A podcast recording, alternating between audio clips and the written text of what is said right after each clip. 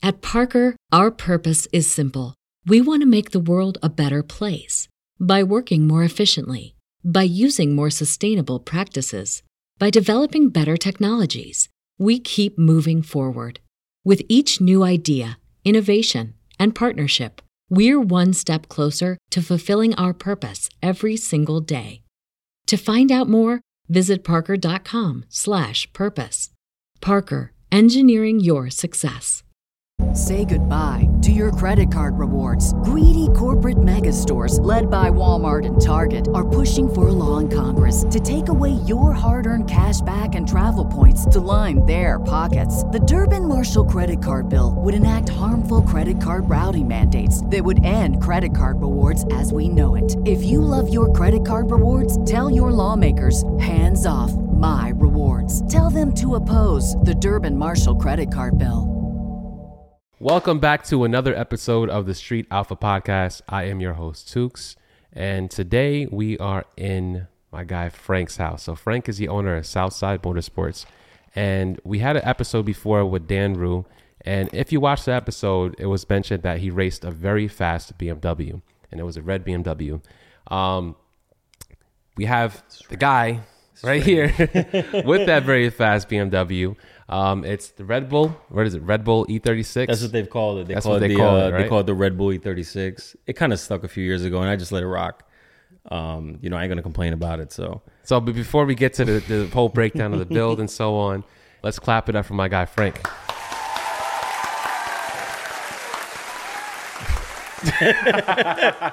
you gonna edit in like There's some- literally nobody here. I know that there's nobody here. It's just you know, it's just us, and we're uh, Yeah, so me and Frank have been talking behind the scenes a lot. We spent like probably like 45 minutes chopping it up, or I would say he's kind of schooling me on some stuff. Um, this guy is full of knowledge, and one of the main reasons why I wanted to have you on the podcast is because you know so much about eh, like every single platform when it comes to BMWs, motors, um, and you literally built this from the ground up. So it's cool because the unique thing about this car is that it's an all-wheel drive E E36. yeah. So it's the uh, it's the first in the states. This is the first all-wheel drive E36. Mm-hmm. Um, you know, with an iron block M50, which it's the uh, is the straight six that comes in these cars. Right. um, you know they they had someone had built one in Poland a few years ago, and uh, beautiful build, really sick. But they what they really did was they they had a E46 all wheel drive car, Mm-hmm. and they pretty much cut everything out of it, and you know kind of welded it into that chassis. Right. So when I did this, I did things a little differently. What's crazy is that they crashed that car during testing and it wasn't you know it was making like six 650 wheel horse but it was in a ti so it was a little bit lighter had like big tires on it flares all you know big brakes all this stuff um it was a really cool build i remember seeing it it was a lot of people saw it it was like you know probably like six or seven years ago maybe more. Yeah. and they crashed it during testing. And during my testing i think i know why they crashed it. Um and it has to do with the suspension geometry. When you go when you change it from rear wheel drive to all wheel drive these cars never came all wheel drive. The chassis never came all wheel drive anywhere in you know anywhere in, in the in Mm-hmm. Right. the world. Um so what ended up happening was like i used to you know i used to chase a lot of horsepower um, you know, used to hang around a lot of people that were making, you know, 12, 13, 1400 horsepower and they're going out racing and, Yeah. you know, I want to be a part of that. Or, you know, we're going to Texas and it's like, yo, it got potential. It's got more potential. It's got more in it. And, you know, it gets to the point where, you know, especially in a rear drive car, a lot of people are going to relate to this. You're only as, you're only going to, you know, put down as much power as you can on any given road. So at the end of the day, you're never really racing in a in a high horsepower rear wheel drive or front wheel drive car for the matter. Yeah. You're never really racing the person you're racing, the person you're- that's next to you. What you're Right. racing is the Right. road. And you know, you you got a 28.7, 2800 pound rear wheel drive car and you're throwing 12, 1300 horsepower at it. It's never going to, it's not going to stick. Yeah. You know, you got Vipers that they make 2200, 3000 horsepower. They don't put that down at 50, 60 miles an hour. Yeah. You know, they could call me a liar all they want. They don't put that down at that speed. You know, so like they have boost by gear, their Motec, their traction control, everything to manage the power. So at the end of the day, I had good power delivery. Yeah. And I had a T56 Magnum, which I got from Granis. You know, I then I broke that, which you can break those. And uh, you know, I ended up building it. I sent it back to him. I got a GR1000, threw it in the car, and like the thing shifted like butter. And it took everything, you know. I used to hit it with nitrous, 40, 40 50 pounds of boost, whatever. And, um, you know, that tranny took it. But the road wasn't taking it. So then I cut up the car. I put 28s on it. Wasn't working. You know, and I didn't like the 20 way the 28s looked. The thing looked like, you know, it looked like a lifted, it looked like a monster truck. I, Right. I did not like it at all. And I, I decided, you know what? I'm going to make it all wheel drive. I said, all wheel drive BMWs are killing the game. This is around the time when, you know, when like Dre with his 340 was, Yeah. was doing work. Right. And, you know, and you give it up to the kid. Like, yo, you know, he came out here with a 340 with basic stuff on it. Yeah. And some good tuning, good support. You know, a lot of good guys behind the car. And, um, you know, you see all wheel drive BMWs working. The issue that those cars always had, though, was drivetrain malfunction. You know, you had like, you get the car in limp mode. Yeah. Training gets too hot. it thing, does yeah. this, it does that. You know, and I didn't want that. And the other problem was, is that my car would work on a 26. I didn't like the 28s at all, but my car would work on a 26 if they were fresh. Hmm. Every 10 hits, I had to change the tires for it to hook again. After 10 hits, they were cooked. You had brand new set of ET Street R's, they're like 450 $500 for the pair. Yeah. Bro, every 10 times I go out, I'm spending $500 on a set of tires. That's insane. Next, you're going to go broke. You're going to go broke, what, chasing a 6130 ton that no one cares about? Right. So I said, you know what, man? Let's make it all drive. Let's be different. And you know, sometimes the idea comes together. You're very good at like um, engineering, right? Yes. have- well, I mean, uh, yeah. So I I graduated with engineering degree from uh, Farmingdale College. So I um you know it was automotive engineering, and you know you go in there. They had a they had a very good program, but you know things change over the years. They- Yeah. you know you they had like some some older dudes that were there. Uh, that they were drag racers. One of them was a drag racer, an old old school. He would you know he would curse in class. He would you know he would say you ain't gonna break nothing with that fucking Ford. You know he would say stuff like that. shit. Anyway, he taught you a lot of stuff and a lot of basics. And as much as he was a boomer, he was right. He's been racing for 50, 60 years. Yeah. You know, like what he tells you is right. Mm-hmm. What he ended up teaching you was was that you ain't gonna break nothing with no fucking horsepower. That was like his line. So you're not going to break anything with any horsepower. You say you're not going to break nothing with no horsepower, With no which is horsepower. a double negative if you want to get technical. Right, right. But yeah, that's how you used to say it. And uh, you know, once you start, you know, you start turning it up, you're going to start breaking stuff. So I was like, all right, you know what? Let me. I, I got the entire car figured out rear wheel drive. Mm-hmm. All right, this car I can drive it all day, 850, 900 wheel, and it'll kind of hook second gear. Yeah. But then after that, it's like you know, it, it's it's out. Car's Right. good. Um, so I said, all right, let's let's make it all wheel drive. Let's look into you know how we're gonna. I got da- I got to you know underneath the um you know subframe had to be different. The knuckles had to be different. The uh, you know I I kind of started to work out a plan before doing it yeah. and I started to gather up parts here. I get like, you know, I, I reach a part out. I get like, all right, axles here, you know, transmission here, this, that, and the third. And uh, then it came time to put the plan into motion. The amount of things that you have to work around to make this, to make that car all-wheel dri- work all wheel drive is absolutely wild. Anybody wants the recipe, just add me. Okay. I I will give you here and there. If you want to try to figure it out, figure it out. Yeah. I never been a gatekeeper, but yo, I sometimes I had some customers reach out to me. Yo, how much oil drive my car? I'll tell them, yo, 15, 20 grand.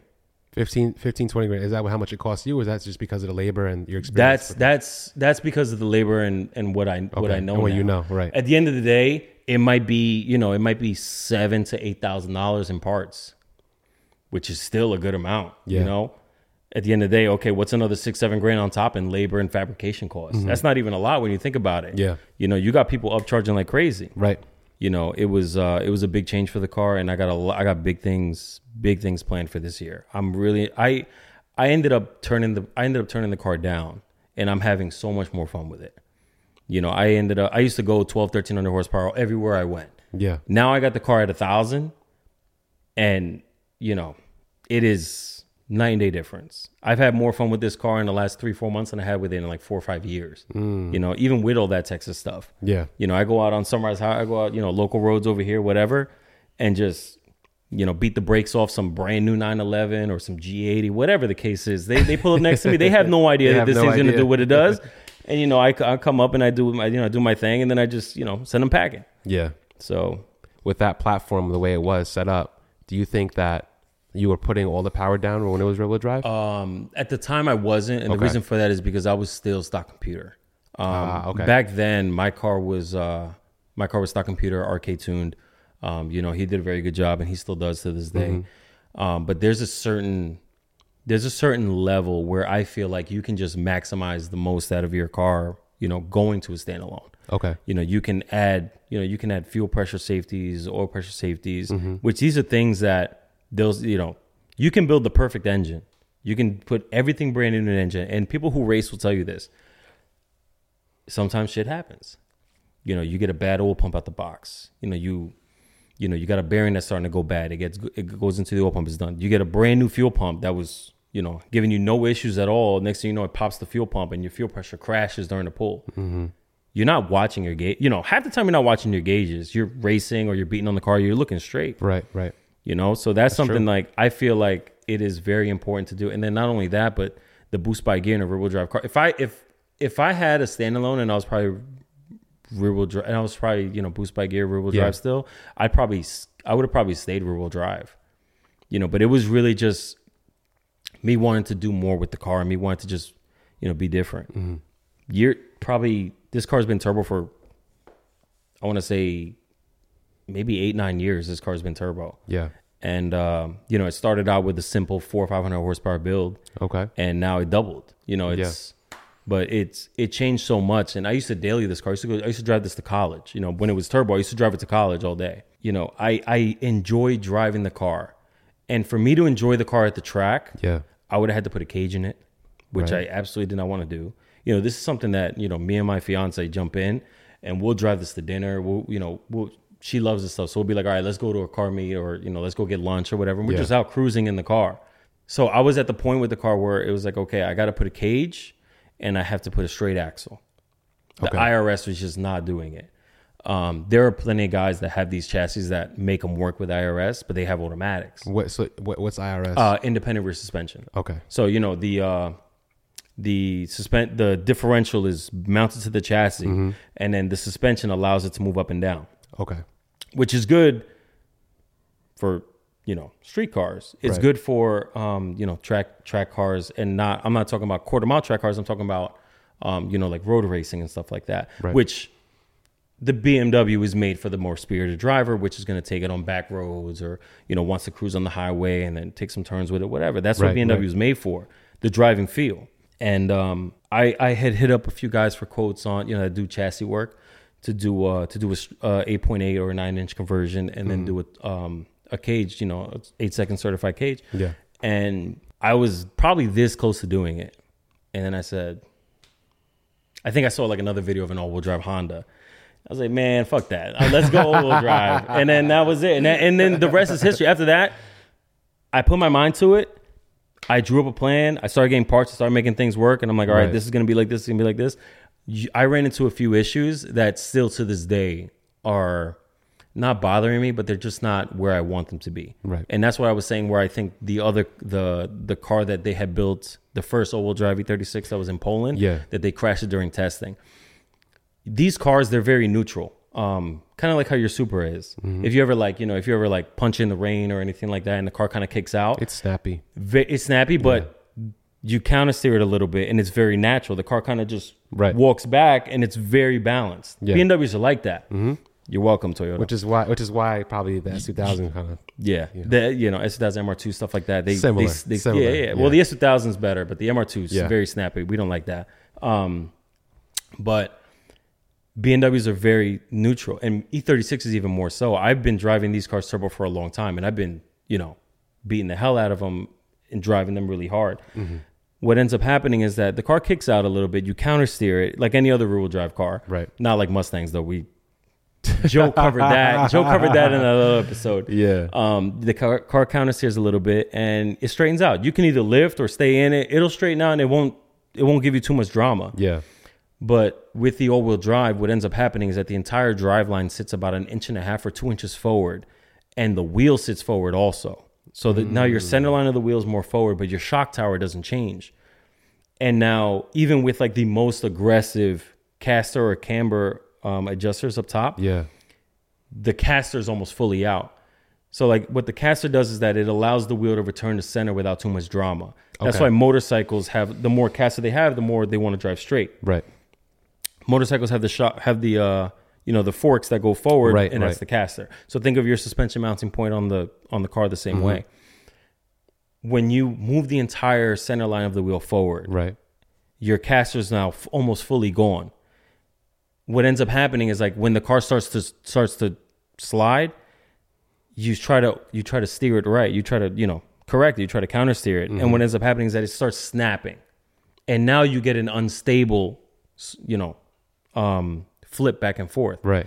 And it's been sketchy a few times, and that's why I think they crashed that car during testing. The other thing also, um, something that I learned about when you're going all wheel drive, Yeah. um, I when I did the all wheel drive system on this car, I made the front and the rear gearing different. Okay. So like you know, people say, all right, when people cars go all wheel drive, you have to have the same, um, you have to have the same tire in the front and the back. Right. And the reason for that is because if the tires are mismatched, you'll tear up the transfer case or you'll tear up the differentials or the transmission. The whole thing is going to get messed up if your tire sizes are wrong and it's not made to be like that. But what I ended up happening was I have a longer gear in the front, so I have a uh, I have a 3.07 ratio front diff, and I have a 315 ratio rear diff. And what that and now what that allows me to do is to keep a staggered tire so that the car still looks rear wheel drive. You couldn't tell that it was, you know, you Yeah. you would look at the car and you'd be like, all right, yeah, BMW, bigger tires in the back, small tire in the front. That's normal. Not this one. You know, I did it like that so that the mo- so that I can have the staggered tire. But the other thing is also you have to calculate then the mile an hour in every single gear for the tire sizes you're going to run. Oh, okay, okay. That's what we kind of spoke about earlier. When it Yeah. comes to- which we So- can get into. Um, can you talk about that? What we spoke about earlier in terms of like gearing and and before we even get into the whole the whole outline of the all-wheel drive yeah. system. So yeah, the, the what we were talking about was that uh that a lot of people say that BMW that if you had a BMW and a Mopar or you know a, a Chevy Yeah. with the same horsepower that the BMW is going to beat it normally, and and you know they say it's because of you know the power delivery or just the you know the the chassis or it's so much lighter. The real reason is because of the gearing. So BMWs for a long time, and this is before the ZF8 and all that, they always had the correct, like a very, very good close ratio transmission that wasn't too aggressive. Um, Hondas are very notorious for having a close ratio transmission. What that means is that the ratio percentage drop from one gear to the next is very small. So if you're at the limiter in first gear and it's like eight or nine thousand RPM, you hit the next gear, it only drops back like you know two, maybe twenty five hundred RPM. Yeah. and it keeps you in that power band so that it rips through the next gear. Right. Right. And you do that on cars that have less torque. And the reason for that is because the gearing is your torque multiplier. So Okay. When you have more aggressive gearing, it'll rip through the gear faster. And when you have more RPM, you'll get the same mile an hour as a car that has longer gearing but less RPM.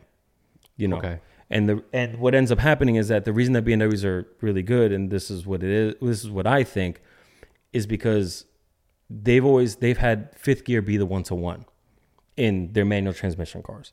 So you got first, second, third, fourth are all multipliers. So the cars are pulling much harder in those gears. when you say multipliers, though, can you kind of explain a little bit? Um, basically, it is Like, give me a basic example It's a gear basic. ratio over the one to one. Okay, and one to one is is, is One to one is direct drive. So Okay. uh, in a manual transmission, when you hook when you hook, you know, normally on like domestic most domestic cars Yeah. and um, some other cars, when you hit fourth, that's your one to one gear. That is input shaft connected to the output shaft, and that is pretty much your engine turning the differential. Okay. Now, any gear below that is a multiplier. What that means is that it's a ratio greater than one. Okay. And when you have a ratio greater than one, it gives you one times that for the power. So let's say, let's say your first gear is 4.2 or 4.0 for Okay. easy. That's four times the amount of torque than you would get from your engine. In fifth gear, you're getting it times four. Okay. Okay, and that's spitting it to the rear wheels. That's why you get the yank. Now the car goes. Now you hit the next gear, which let's say it's a two, it's a two to one ratio. Mm-hmm. Now that Okay, now you gain twice the amount of torque that you would get from your fifth in that, and it's and it's propelling the car forward. You end up, you have to find the perfect balance. You can go too far one way, and the car feels like a dog, and you can go too far the other way, and the car has no top end. Right. So the reason that I feel like BMWs were always very, very competitive is because you had a car like you know the older ones. You had a car that came with two, like the E36. You had a car that came with 240 horsepower, and they had a uh, good ratio transmission where first, second, third, fourth were all on were all over the one to one gear, and then fifth was your one to one gear. Right. So now the car feels good, it rips, and you were racing cars that you know they were making. If you, I never lost to a 350Z, Like, I- Stock, uh, stock, like stock gearing. You mean like stock? I mean, Uh, stock, stock uh, 350Z. not like a you know like a bolt on like intake exhaust tune Okay. whatever. You know, I never raced my car when it was stock. It was you know when it was stock was uh you know all motor. Right. Obviously, I had headers. You know, I had an intake. I had a tune. Uh, shout out to RK always. You know, he always used to tune my car. Um, So why? So why didn't you? Why didn't you ever lose to a 350Z? Well, no, what I mean is, um, it was the gearing on those cars is. That's what I mean. Yeah. Yeah, the gearing on those cars was just. I feel like it wasn't optimal for it. Okay. You know, they might have had longer gearing, um, where it's not taking full advantage of the power band. Hmm. And BMW engineers get paid millions of dollars for two things: one to design a good car, and then two to make sure that it breaks the moment it's outside of the warranty period.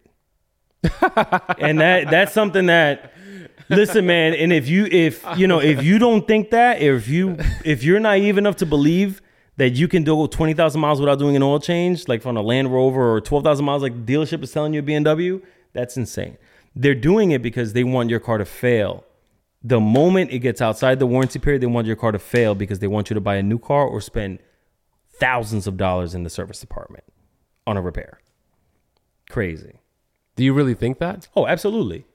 It, it's evident in every in every BMW in, in pretty much every older BMW. You can see it.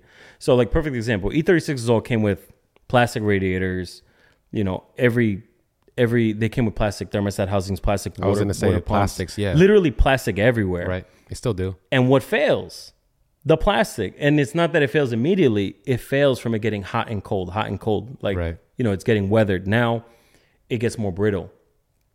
It gets harder because the temperature is making it harder. It's rearranging the molecules in the in the plastic and is making it more brittle. The harder you make something, the more brittle it is, the easier it is to break. The reason for that is because, you know, it's not malleable anymore. It won't bend. It won't, you know, it has no give Yeah. Yeah. and they're they make the cars they make the car they make the engines very good the engine's going to be you know except for the b58 oil pump and shit they got going on right now whatever they they got that sorted though but mm-hmm. that you know that's happens um they they make the engines very good and very easy to work very easy to service but everything around the engine now you know those cars they don't have the problems yet but like N54s and N55s, dude, you got water pumps. You got every single gasket on the engine leaking out of nowhere. Yeah. That was You mentioned know, before. those yeah. things they all happen. You know, and you know you have a lot of engines where, um, you know, they they've always designed good engines and they work. Like you know the S65, that engine's great. That's the V8 M3 from the E92. Mm-hmm. That engine, you know, people could talk about how slow it is all the time. If you want a track car, if you want like a circuit track car, Yeah. you get that engine, you put it in any BMW, the thing's gonna be a rocket. You can keep it in that chassis too; it's gonna be great. Yeah. it's just a little heavier, but that's a great. You know, it'll rev to 84, 8500 RPM all day. It's an over square V8 where the bore is larger than the stroke. Okay. So you get much better fill over 52 uh, over 5200 RPM. You get much better cylinder fill, and the thing just rips above that, and it has very aggressive gearing because it doesn't make enough torque. So now they mop it up with the gearing. So now you mentioned before BMW engineers get paid millions of dollars to to figure this, this stuff out, right? Yeah. So you said it has very aggressive gearing. So why do you think that the the a 350Z, for example, doesn't have aggressive gearing? Why didn't they get well, that right? they ma- they have good transmissions. You get like a you know you get a CD009, which is a decent training. A lot of people swap them Mm-hmm. into things, um, but about you know about the 350, I'm not too keen on them. All I'm saying is that I've never you know that I used to race stuff like that when Well, just as an on motor. example, like because you brought it up, so I just figured it like to kind of feed off of that. and um, I think what it is is like they, yeah, it's an enthusiast car built by Nissan. Perfect. Okay. Okay. But you know, you have you know a lot of them came automatic. You get you know you get a manual one, but a lot of them came with open differentials. You know, and the car wasn't you know it was like it was like a toned down version of its best you know of its best day. Now, if you had a Nismo, um, you know, it came with all the bells and whistles, Right. Much better, Right. You know, better diff and everything, and those cars were a little more aggressive. Um, still never lost one though, and and uh, you know what, my boy that has a turbo one in in Deer Park. Yeah. Mm-hmm. Uh, with the purple one, the carbon, he's gonna call me out. Watch, he's gonna be like, "Yo, I got a 350 for you. Don't worry." Um, but uh, yeah, no, the you know those cars, they I just I feel like they were lacking in certain aspects. You know, you had you have a car that came out 12, 13 years later and it's you know, it's you still have this 90s, you know, box that's keeping up with a lot of newer cars. You know, I used to have a I used to have a blast when I was used to drive my car all motor. Mm-hmm. You know, it was I had a uh I had a straight six swap from an E46 that wasn't an M3. It was an M54B30, which is a three liter aluminum block, very similar to the uh, iron block that comes in the car, but it's just all aluminum, so it's lighter. The compression's a little different, whatever. The car was making like 200 and I think it's like 250 or 260 wheel, and the chassis was light, so it was making like 20. It was like 27 or 2800 pounds, and uh, you know I enjoyed that a lot. I raced it a lot, and you know I raced a bunch of old motor cars. I, you know, whatever TL Type S. Um, you know, it's like some bolt-on Camaros that weren't built right. Because if you catch one that's built right, good luck, bro. You get like Right. an LS1 Catfish Camaro from you know 2001, whatever, and they're built right all motor. Forget about it. You're gonna you're gonna have your hands full. But uh, you know, you're having a little fun with your two 250, 300 horsepower car. It doesn't have to all be thousand horsepower. You know, you said you want to make your car have a thousand wheel. I feel like you're gonna ruin the car, to be honest. on the on the Supra. Yeah, I feel like you're gonna ruin it, man. You know, like yeah, you, if you want to race it, hell yeah. If you want A dyno a queen, thousand? for sure. I feel like the sweet spot for really any real drive car that's like around that weight. I feel like the real sweet spot is like that like 750, 850 range. Mm-hmm. It's just it it hits hard. You don't have to give up so much bottom end for your top end. You know, they say, oh, you can have a thousand horsepower on a spool, great, but yeah, you got to hit it with nitrous. Yeah. You know, you got to do all these tricks to make spool. You got to get like a four thousand dollar turbo. Who wants that? You want to build a car. It's you want it to be fun. You you know, at the same time, you don't want to spend tens of thousands of dollars building it. Right. You know, if you want to get bolt-ons and throw it on and have fun, that's that's really what it's all about. But to me, I feel like most rear-wheel drive cars that are around that weight, like the right around that three thousand range. Yeah. I feel like if you want to really enjoy it on the street and drive it a lot, that 750 800 range is the best. Yeah. That sounds about that sounds about right. But you want to make a thousand. Yeah, I never had a car that was like a, a thousand horsepower. The most I made was, like I said, 525 on the S2K, which is pretty much similar to probably what to get that same feeling out of my car. Probably like what, like 600, 600, mm. 700 horsepower. Yeah, like six, seven hundred. I mean, the what you had AP one. AP2, 2.2. Okay, so AP two had a little more torque. Car was a little heavier though. Car was like thirty two hundred pounds, like Yeah. thirty one, right around there. Yeah, that's that's about the same. The the, the S2000, Yeah. I think it was like 20. I thought it was 2900. with you in it. I was, bro, I was skinny back then. Yeah, but it's, okay, so you know, people, the cars are small, Yeah. but the chassis has to be stronger because it's a convertible. right. And you exactly. know, yeah. that's the thing. So like, yeah, if it wasn't a convertible, you can gut all that, put a hard top on it, Mm-hmm. and make it super light, and the car's like 25, 2400 pounds. You can do that. yeah. But you know, at that point now, it's rattling. I don't like driving cars on the street that are rattling left and right. I enjoy, you know, I like my radio. I like my heated seats. That's the, that's going back to the whole thing where I didn't want to cage my car. Right. You know, I I love just jumping in it, going to the store. I go to the supermarket. I have fun. I, whatever. I I'm I'm flexing everywhere I go. I'm not Yeah. flexing on a trailer 24 seven, which is what I used to do. You know, I used to throw my car in a trailer, go racing, go to Poconos, go to North Carolina, Texas, whatever, and have fun racing the car. But Mm-hmm. Bro, it just it, it takes all the fun out of it. Yeah. You know, like what I enjoy my car five six times out of the year. We work too hard for that. Yeah, that's true. You know, I, I I like driving my car to work. I drive my car to my shop, and then you know my customers show up and they're like, "Yo, you brought the car out? Hell yeah, let's go for a ride!" And I I take my customers for a spin all the time. You know, it's it's it's what I love doing. Yeah. You basically built this car from the ground up, right? And I feel like a lot of people um, who are really true BMW fans, they really appreciate the E36 and the older style cars, right? More, normally, you would see like the older style cars and like BBS wheels and so, and so on, or you see like a car like yours who people put money into it.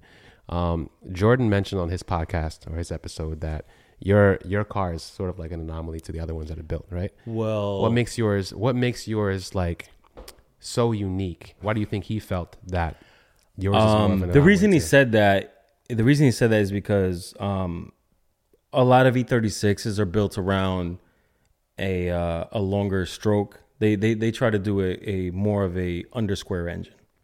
okay, So, uh, which is an undersquare engine is where you have a longer stroke than you have a bore. And what that does is it gives you great spool characteristics and great around town. Um, but what it lacks is it lacks the up top. It lacks the high RPM. And, you know, I, I grew up around imports where RPM is where it's at. yeah, You know, you Right. you love hearing, you know, rotary singing eight, nine thousand RPM. You got a B series going to ten. You know, I got I got one of my best one of my best friends has a has a has a B series Del Sol, Mm-hmm. and I think got a 1.6 liter in it. He revs that. I think he revs it like 10 or 10 or 11,000 RPM. The thing is, you know, yeah, it's up there. right. And when it comes down to it, I just love the way it sounds. You know, it, you rev it high, it sounds really good, um, and you get the the trade off that you get. And this is where it all started. I was in college, and I'm sitting here, and we were in engines class. And in engines class, they're teaching you. They're like, "Yo, horsepower equals torque times RPM divided by five two five two. Write that down." Wait, you- you- horsepower equals horsepower equals torque, Torque time times, times- RPM divided by 5252. Y five two five two. That is the standard. That is where if you have an all motor car or uh, even some turbo cars, that's where the if you ever look at where the dyno plots cross, it'll cross at 5252. Oh shit. Okay. The, okay. Do you know how you can tell when people mess with dyno numbers and, Yeah. and figures? Is when you see the you don't you see the cross that happened at a different RPM. That's when they doc, that's when they doctor or Photoshop you know dyno stuff, and people do that. There are people in the BMW community that Photoshop dynos. No, I haven't seen anybody do it in the last few years. it's not hard to do a Photoshop. Oh, it's not hard, but when I'm looking at the dyno graph and it's crossing at 6,500 RPM, and you're like, wait a second, this doesn't make any sense. And then he's making the most power at anybody, and the car don't do numbers. You know, it has no good, it has no good quarter mile time. Yeah. Every race he's losing. It's like, bro, at that point, you know, you're like, wait a second, something's wrong here. Yeah. Um, What ends up happening is that I read that and I was like, okay, torque breaks things. That's the force. Mm-hmm. You can have your gear multiplier. What ends up happening is that if you have lower torque, you're gonna, you know, your drive line is gonna be safer. Okay. You have, you know, when I when I was building this car originally, I didn't have the money to to throw 20, 30 grand into a car. Yeah. I was a college student. You know, I would I was dailying this car still. So you look at it and you're like, all right, the transmission's designed for 300 horsepower. Okay. The differential's designed for 300 horsepower. Mm-hmm. The drive shaft, everything, everything are in the car is designed for 300 horsepower Yeah. and 300 foot pounds of torque. So now what can you do? Okay, you double it. That's a safe bet. You can realistically most cars, except for the Mopars that come built from factory. Right. You know, I Right, got to be right. controversial, obviously. um, I was you say. can pretty much double the horsepower of most cars, like the not the wheel horsepower. You can pretty much double like the like factory crank horsepower of most cars, and most driveline parts on the car will survive. For how long though? Well, that's that's the million dollar question. Okay. And that's what the engineers get paid a lot of money for. so, you know, you have you know, you got a K series, right? Yeah. You got a K series 250 horse, something like that, stock. You double, you make 500 wheels. That's about, you know, 500 wheels like factory valve covered oil pan K series. That's Yeah. pretty reliable. That's like about the limit. This is like the safe limit. Right. Um, you know, same thing with all the rest of the parts around it.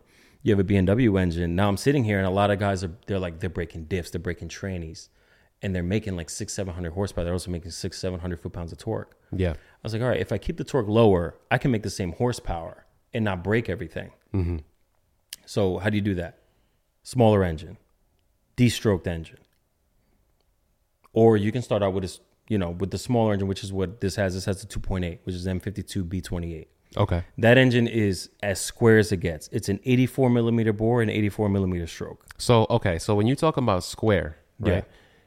Like you just said, 84 millimeter bore and stroke, Mm-hmm. right? Now, what if what if what if those numbers are skewed? Um, so if you have an if you have a long if you have a bigger bore, Right. that is a that is a uh, over square. Also, it's if you have a bigger bore, it means it's over. If you have a square. larger bore, it's over square. okay. If you have a longer stroke than your bore, that's an under square engine. so the bore is basically the the how It's wide the piston. It's the, the it, cylinder yes. or the piston It itself? It is the it is well to get really technical. Um, the bore is the bore is the hole where the piston goes. Right. Let's say the bore is 84 millimeters. Mm-hmm. The piston is normally like 83.999. It's like really close. It's like very close to 84. But if you went to 84, it would seize. You know, it wouldn't. So it, it wouldn't that- work. Is when you're building an engine, are these things that are like I guess um mess with a little bit to kind of Yeah, kinda get well, it all depends. You know, a lot of times you get an engine where you take it apart and everything looks good. You can keep the same bore. Um, there are some engines where you can't do that. Mm. Right. There are some engines where you take them apart and it's like, all right, you know, you have a vertical, you have like a, you have scratches or you have damage in the Yeah, bore. right. Now you got to go half over. That's like the standard. Okay. Um, you know, you go half over, you go to quarter quarter over. What ends up happening is that you you you know, if you have a steel block, it's very simple. Okay. To me always iron block will be king. Iron block is always think about it you have you have more material. The block is, you don't have an open deck versus closed deck issue um, like on some you know aluminum block engines. Uh, you don't have any of that spray on liner stuff like the B58, B58, the yeah. S55 The plasma, that plasma, that that, yeah. that spray on Coating or liner is you know it works yeah great you guys can make 12 1300 horsepower with it i'm sure. Mm-hmm. But you know when you tear through it now you got to sleeve it or you got to get another block. Right. if you have an iron block you build it. Something happens. You drop a valve you tear it apart after four or five seasons it's kind of you know it's got some scratches you got to clean it up a little bit. You still can go larger you can go half over you can go a little bit more. And they said normally you can either they sell a piston for it or you can order a piston that's a little you know that's custom mm-hmm. And you clean up the bore the block's still good you put your thing back in the car you go and have fun what is the point of running everything on the ragged edge you know it's true. like yo it's i get it dude i Yeah. i was there for a long time but i'm being i'm being so real with you right now is that people get so wrapped up in horsepower numbers and like wanting to be the best out there always and i love that keep pushing for it Yeah. but I feel like I not to be a Miata guy or anything, but yo, like you know, you got to have fun when you're driving. Right. You know what's what's fun if, if every single time you're driving the car, you got to throw race gas in it. Mm-hmm. You got to put your slicks on. You got to warm up the tires. You know, you got to you know you got to get your bead locks on there. That you're driving on the street, and next thing you know, you hit a New York pothole, and what happens? Yeah. You're on the side of the road waiting for a tow truck. What's the mm-hmm. fun in that? Nobody likes that. No. I, that's why I think that's why most cars sit. You know, people get you know discouraged. You know that, and a lot of people people go full circle. Yeah. But the thing is, in New York, it's very. In New York, it's different. I feel like here we have, we have so many different communities. You have your, you know, you have your drag racers.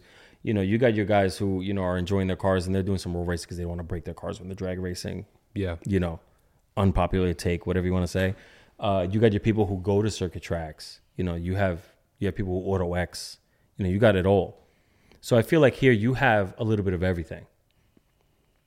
Um, but what I what I really think makes it fun is just building your car how you want, and you know, and going out there not caring if the next person has more horsepower than you or whatever. Yeah, that's fun. I love going out and be like, yo, I got the baddest shit out here right now. Everybody loves that. I feel it. You know, you go out there, your ego gets inflated. Yeah. you know, it's fun, but man, you know, you're going out there and pushing the limits for so long. Like I, I would put a, I would put an engine in this car and just crank it all the way up and seeing what it'll do. Yeah. You know, I, I, we took stock engines to seven, 720, 750 wheel horse and a little 2.8 that was built in 1995. Like, Yeah. you know, at the end of the day, it's fun. Yeah, you push the limits, you find it, but I I do that for my customers. You know, like I do that so I know how far my customers can push, but but I won't. You know, I'm not. I'm not. If you came into my if you came into my shop and you're like, "Yo, I want to build my car on the ragged edge. I don't care if it blows up." I'm gonna say no. I'm gonna say no because when it blows up, I'm gonna look like the bad guy. Well, I think that um, it's been mentioned before. Also, like if you had a customer that came into your shop and looking to you know push it to the limit on a platform that you haven't been, you know, that you haven't had yourself. Let's say if I said I want to take my car to your shop and I want to just go crazy, are you gonna say no to me though? No, I'm, we're gonna do it. Yeah. So if I blow my motor though, right, that means that I was pushing my car to the limit. It's possible. It's also possible that something failed. Right. You know, like you said before. if Yeah, you- you- things happen. Yeah. You know, it in a perfect world, nothing nothing would go wrong. Right. But you know, this is racing, and dude, anything can happen. You know, and sometimes you feel bad. You know, sometimes you feel bad. Things happen, and you know, you try to help. You know, you try to help out somebody as best you can. Mm-hmm. You know, you see it happen sometimes with other shops or whatever. They're pushing limits, and they're pushing the car at the absolute maximum. Bro, these turbos, you got a 64, 66 that precision rates at you know 900 horse. And you got people making over 900 wheel horse. These things are rated at crank horsepower. So they're overspinning the turbocharger. The turbo's on its limit. You know you get a few you know if you get a boost leak at 900 wheel on a on a 64 66 it's toast. You're going to overspin the turbo the bearing cartridge is going to be done turbo's never going to be the same. It's going to start smoking. Oh precision turbo suck. No it's not the case. You're you're overspinning the shit out of the turbo to make the power that you're making. If you take that rating that it's rated at Yeah. and you then now if you okay if you have a um thousand horsepower turbo Okay.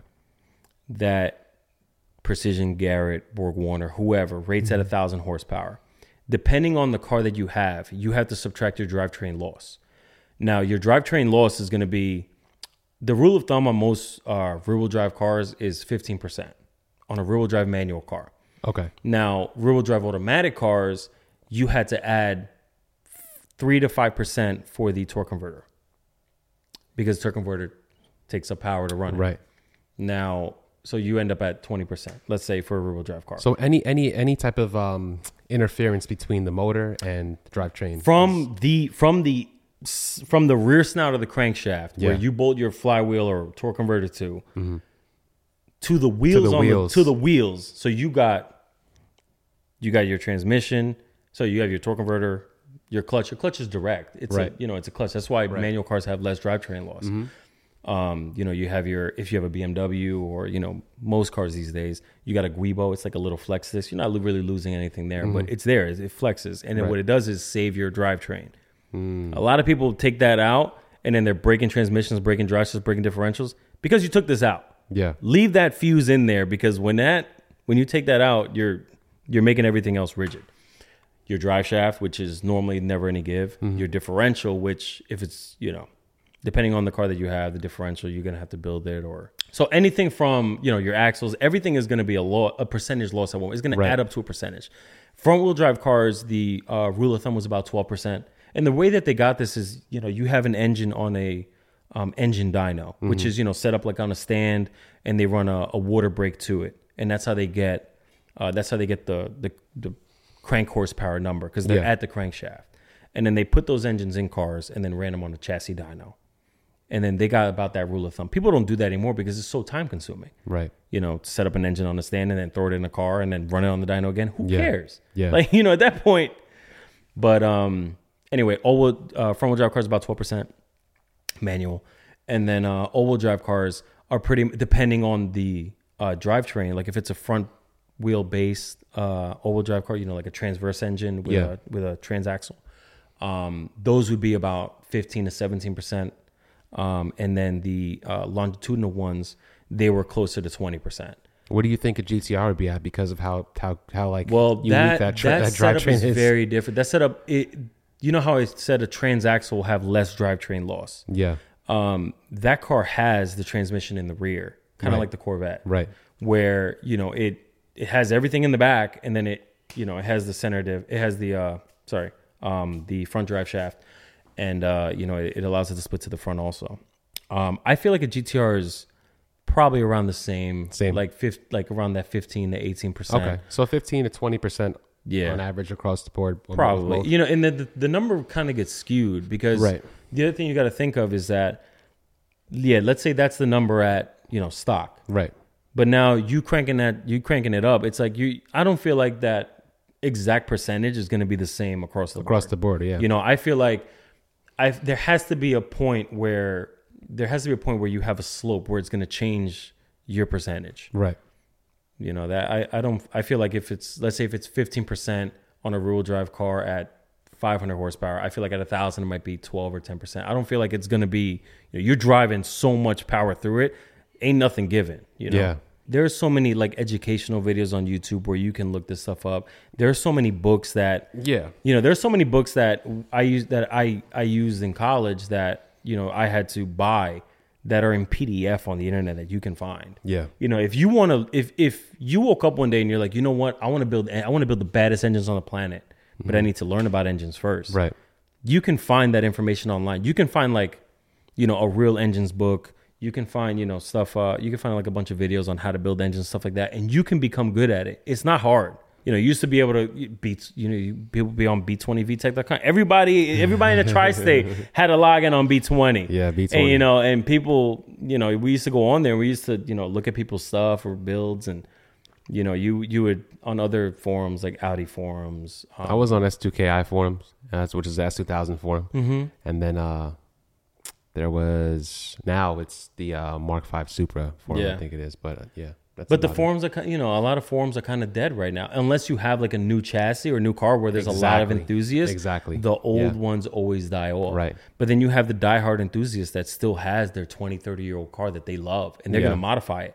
And they look for a forum post, like they're working on the car and they got a problem. And next thing you know, you're like, damn, like this same guy had a problem 20 years ago on a forum and you find the solution to it, bro, dude. That's like, that's like the holy grail right there. You're like, man, I'm gonna drink to that, you know? But um, you know, it's you have so much more information at your fingertips these days. Yeah. Where, you know, you have back then you had a lot of tuners that wouldn't share their secrets. Mm-hmm. You know, you had a lot of builders that would never talk about their recipe. Yeah. You know, but these days they tell you like, yo, yeah, I got this turbo, I got this in the engine, you know, I got this in my car, I got this guy. The same guy tunes. Like you look at a top, you look at a top ten list for most cars that drag race, and it's like the same tuners tuning five or six of them. You know, and the they're the ones that are succeeding. That's true. That is very true. You know, because tuners, a lot of tuners figured out at the end of the day, like if you stick with one shop, yeah, you can stick with one shop and be extremely successful. But if you if you tend to more shops, if you are, um, you know, if you're helping more shops or you're putting more information out there, you're helping more of a community, and you have you build more of a following like that. Mm-hmm.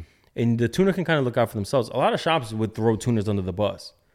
You know, like perfect example. Joe said Joe Joe pretty much said it when you're building a Mustang. He's like, yo, these things you can they're they're you know you as long as you build it right, Yeah. the tune is on point. There there are BMWs, BMWs, Supras, all these cars. If you use if most of your factory sensors are in place, it doesn't matter if you build the car and put the biggest turbo ever or the you know PI whatever. If most of your sensors are in place and like the engine was timed correctly and Yeah. everything is plugged in right, car's gonna run. right. It's gonna run pretty okay. It might not run perfect. It might not be running good enough for you to beat on it, but you'll be able to drive it out the shop.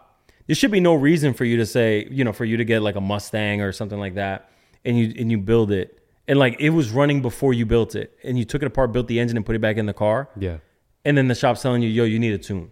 Like this is why your car's not running right. No, your car's not running right because something that was either missed or, you know, or something that kind of got you know rushed to get done.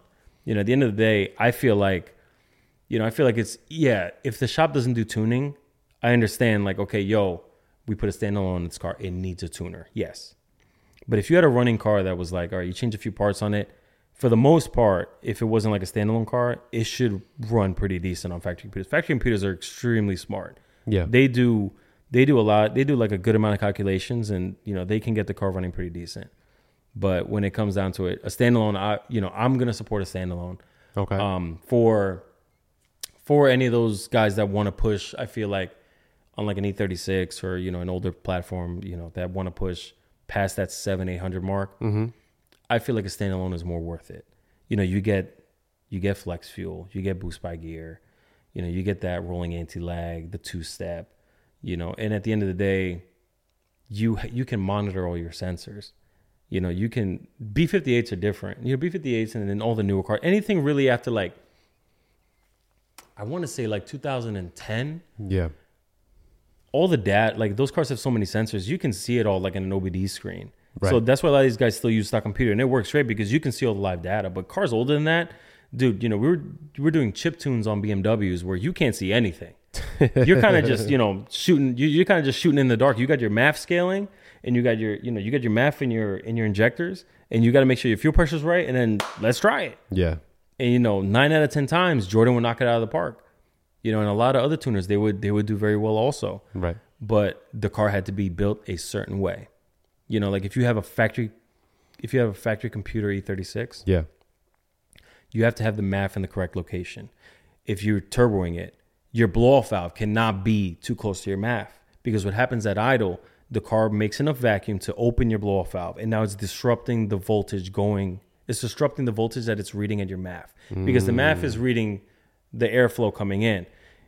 If it's reading the airflow coming in through all the pipes and it's just a current of airflow, and then the blow valve opens and now disrupts that airflow, the voltage is going to change. And now the car starts doing weird stuff. Yeah. It starts to idle differently. It starts to buck. It's like, you know, choppy when you're trying to get on the throttle. Right. All things like that happen. But people won't, you know, instead of trying to diagnose it or instead of trying to, you know, figure out what's going wrong, they go, yo, my tune sucks. I need this tuner. No, your tune doesn't suck. Like you just, you know, you you didn't build the car wrong. Yeah. You just had to change a few things around. You can remedy those things, you know, simply, but that's, you know, that's building a car. So uh, you have a shop, Yeah. and you used to work at Petrol. That's where you. That's where you probably most people would know you from because of the amount of time you've spent there over the years. Yeah. Um. So this car was built in that shop. No, I built this. I had this car during. I had this car during college, um, and it was all motor.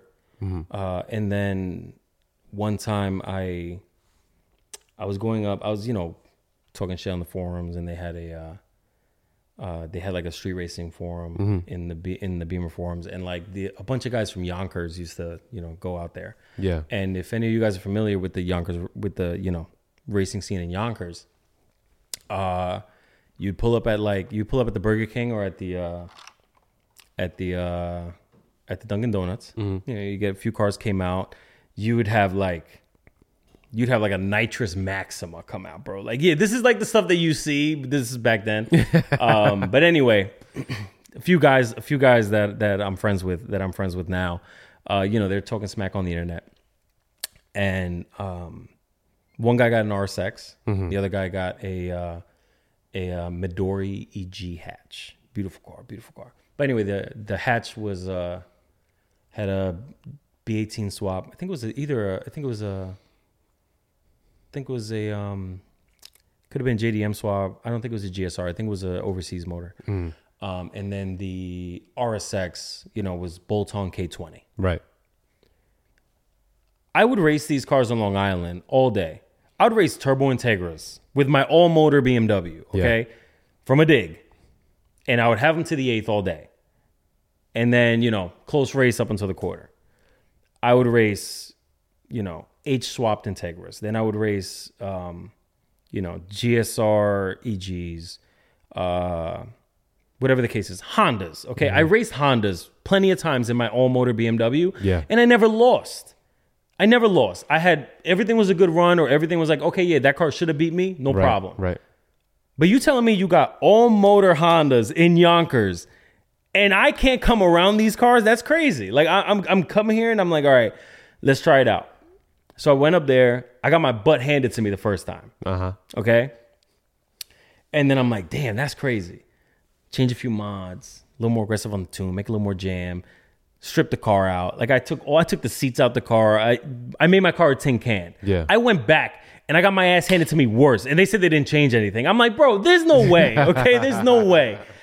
And uh, at the time, I wrote in um, one of my one of my good friends at the time, uh, Scalzi. He he uh, may rest in peace. He passed away a few years ago, and um, he he had a uh, he he called it the hoopty. Okay, and a lot and a lot of guys in the BMW scene that are in the tri-state area they remember this car. Scalzi was extremely impressive. Okay, this man, um, uh, he he was sick when he was a kid, and uh, his legs didn't work. He would drive a manual BMW. This is why like I don't really get respect from old from older BMW guys who oh I need a, I need an automatic or whatever you know I want to race an automatic Yeah. because this man would race a five or six hundred wheel horsepower. I think actually ended up making like eight hundred plus, but he had an E34 which is a like a 1995 series, and it had a S52 turbo, um you know big old Garrett turbo on there, stock five speed transmission, and he would push his legs down. He would start the race and go like this, and then when he went to shift, he would throw the clutch. He would throw his leg at the clutch and grab the gear. And that man was the that man was so impressive. That was respect. Anyway, I rode in that car. crazy. I rode in that car, and uh, in Yonkers. Yeah. And bro, he he like there were cars that I used to follow. Like you know, this guy um, he had a supercharged E36 was making like 500 at the time. Mm-hmm. Um, there's another guy uh, that had a uh, a really nice turbo E30 that was making like the same thing around like 450 500 Yeah. um, and you know a few other cars, whatever, and some bikes. Like this guy used to race bikes. He used to race anything I pulled up next to him. And I'm in Yonkers and I'm riding in his car, bro. I'm recording out the sunroof of his raggedy E34 that he called the Hoopty. Yeah. He's blowing the doors off these cars and he's making like five, six hundred horsepower with a turbo. I'm like, man, I'm never ride, driving my shit on motor again. So, bro, after listen, after I got my butt handed to me and I rode in that car, I was like, I'm turboing my car, and I I built it in my backyard, right in you know right in Copiague, Long Island. Yeah. I pulled the engine out. I you know I did the uh, we I did we, me and my father we did the uh, we did the engine swap originally because I bought it. It was it was actually the car. This car was going to the scrapyard when I bought it. It was in Pennsylvania. I was on the forums and um, I had another E36 back then, but I always wanted a red four door. Like that's I I saw a red four door one time and I never saw one again. And I was like, yo, that's hot. I want a red four door. Right. So I was looking for one, and sure enough, one in Pennsylvania, parred out, going to the scrapyard, 325i. I'm like, yo, how much for the car? He's like, oh, I sold the headlights and uh, I sold the headlights and the bumpers off it. Yeah. I'm like, I'm coming to get it. Yo, how much you want? He said like 800 bucks. Let's go. Went there, go get it, come back. And uh, anyway, me and my dad, we did the swap and everything, and it was all motor. And then I, uh, what I had in there was, like I said, I had an all motor aluminum block. Yeah. But you know, I know the iron block is stronger, and I'm already in college at this point. I'm learning like, yo, the iron's gonna be stronger. It's gonna take more abuse. Right. So I swap in an iron block. I do a turbo setup. I didn't tune it. I didn't listen to my tuner, and I blew the thing up the first day I drove it. Oh, what? Bro, you spend so much time doing it. Yo, first, wait, not before I caught some W's first. Okay. Okay, So I went out. I I knocked the I knocked the doors off of uh off a cammed geared LS1 Camaro. Uh-huh. My car was like at 13, 14 pounds. It was probably making like 450, maybe. Yeah, it was like 450, 500 horse Yeah. at the time. And uh, I knocked the doors off of, off a Camaro. And then by that point, the car started smoking a little bit more. I was like, ah, we gonna keep driving this shit. and then my other boy, he had just got a he had just got a 5.0 like Coyote. Like when they first came out, it was like Yeah. a uh, you know, it was like like a 14, I think, or 13. I ran him. I ran him like it must have been like 10 times that night, bro. By the 10th run, like he had he was he was like coming by me and the car was just smoking like a sieve. At that point I said, Man, I gotta I gotta park this up. And I drove it home and it was just smoking like crazy. I was like, man, I, I gotta pull it. I gotta pull the head. Yeah. So uh, next day, in my in in the street in front of my house, I you know I pulled the cylinder head off the car and I look at the pistons. Three pistons are broken. I'm like, well, actually, I'm sorry. Five pistons were broken. Five. Okay. Car drove home. Car drove home. It boosted. It just smoked like crazy. Wow. But it drove home. It was just you know thing was cruising. Yeah. And um, I threw a stock block in it, two five, and I put my turbo kit, same turbo kit I made, everything, put it on. It was all custom. They don't they don't sell turbo kits for these cars. They still don't to this day for the E E36. You can get like a hot parts kit. They don't really have like a full kit. You kind of got to piece everything together. And some some guys have tried to piece a kit, kit together over the years, Mm-hmm. but the market's just not there. You know, so a lot of people they really want something tailored to their car, Right. And depending on the turbo that you go with, or you know, like the downpipe size you want, at the end of the day, it's really just all a custom build. Yeah. Um, so anyway, I built it in my I built it in my front yard, and then I enjoyed that. I used to daily that to school, was making like 500. I tuned it that time. 500 is nice. Dude, this. I was enjoying it. It was on. I, I built it to run on E85. So my car ran on E85. what year was this that you were doing that? 2011 Okay. maybe. I think it was. I think it was like 2011. Um. Anyway, I was you know I was driving it to school, dailing it, and uh, then I started to get crazy. Then I'm like, all right, this thing's spinning too much. I need bigger tires. All Yeah. right. Now I start doing the flares. You know, now the car's wider. Okay, it's hooking better. All right, now I need more jam. And it's still kind of lazy. I had a 2.5. I was like, I had a 2.8 that I got for like like 150 bucks at the time. These engines are no longer that cheap. And you know, like they got two J tax. Yeah. These these things now they got E36 tax. That's it. They went up like crazy. So um, anyway, I bought that block for like 150 bucks. I was like, all right, I cleaned it up. I changed the rings on it. I changed like the rings and the bearings, and I did everything in my backyard. Um, I bought a different turbo manifold that went top mount because I used to be bottom mount, which uh, bottom mount is the turbo mounted um, below the cylinder head. Uh, top mount is the turbo mounted above the cylinder head, which you know you spend all this money on a car, you want to you want to pop the hood, and you want to yo, that's my turbo right there. you know, you don't like I said before, you don't go to the gym to Yeah, look to smaller. look yeah, smaller. in your stomach, but you don't go to the gym for your arms to look smaller. You feel me? So That's you know true. that's that's it, and um, you know you enjoy.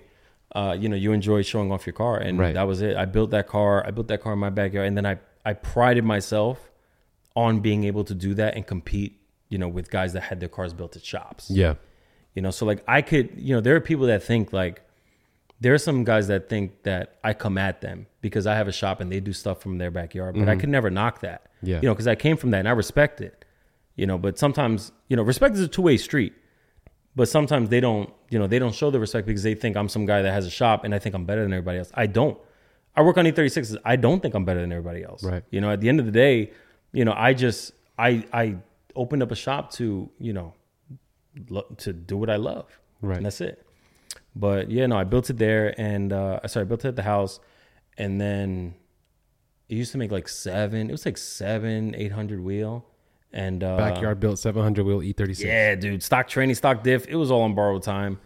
You know, it, like I built the diff and everything, but it was still stock size diff, which is uh, it was 188 millimeter ring gear, which Okay. is like seven. It's like seven and a quarter. Okay. It's like something like that. It's like a little over seven inches in diameter. Mm-hmm. Um, like you have a if you have a 48.8, that's your ring gear diameter. So like the larger the ring gear, the stronger it is.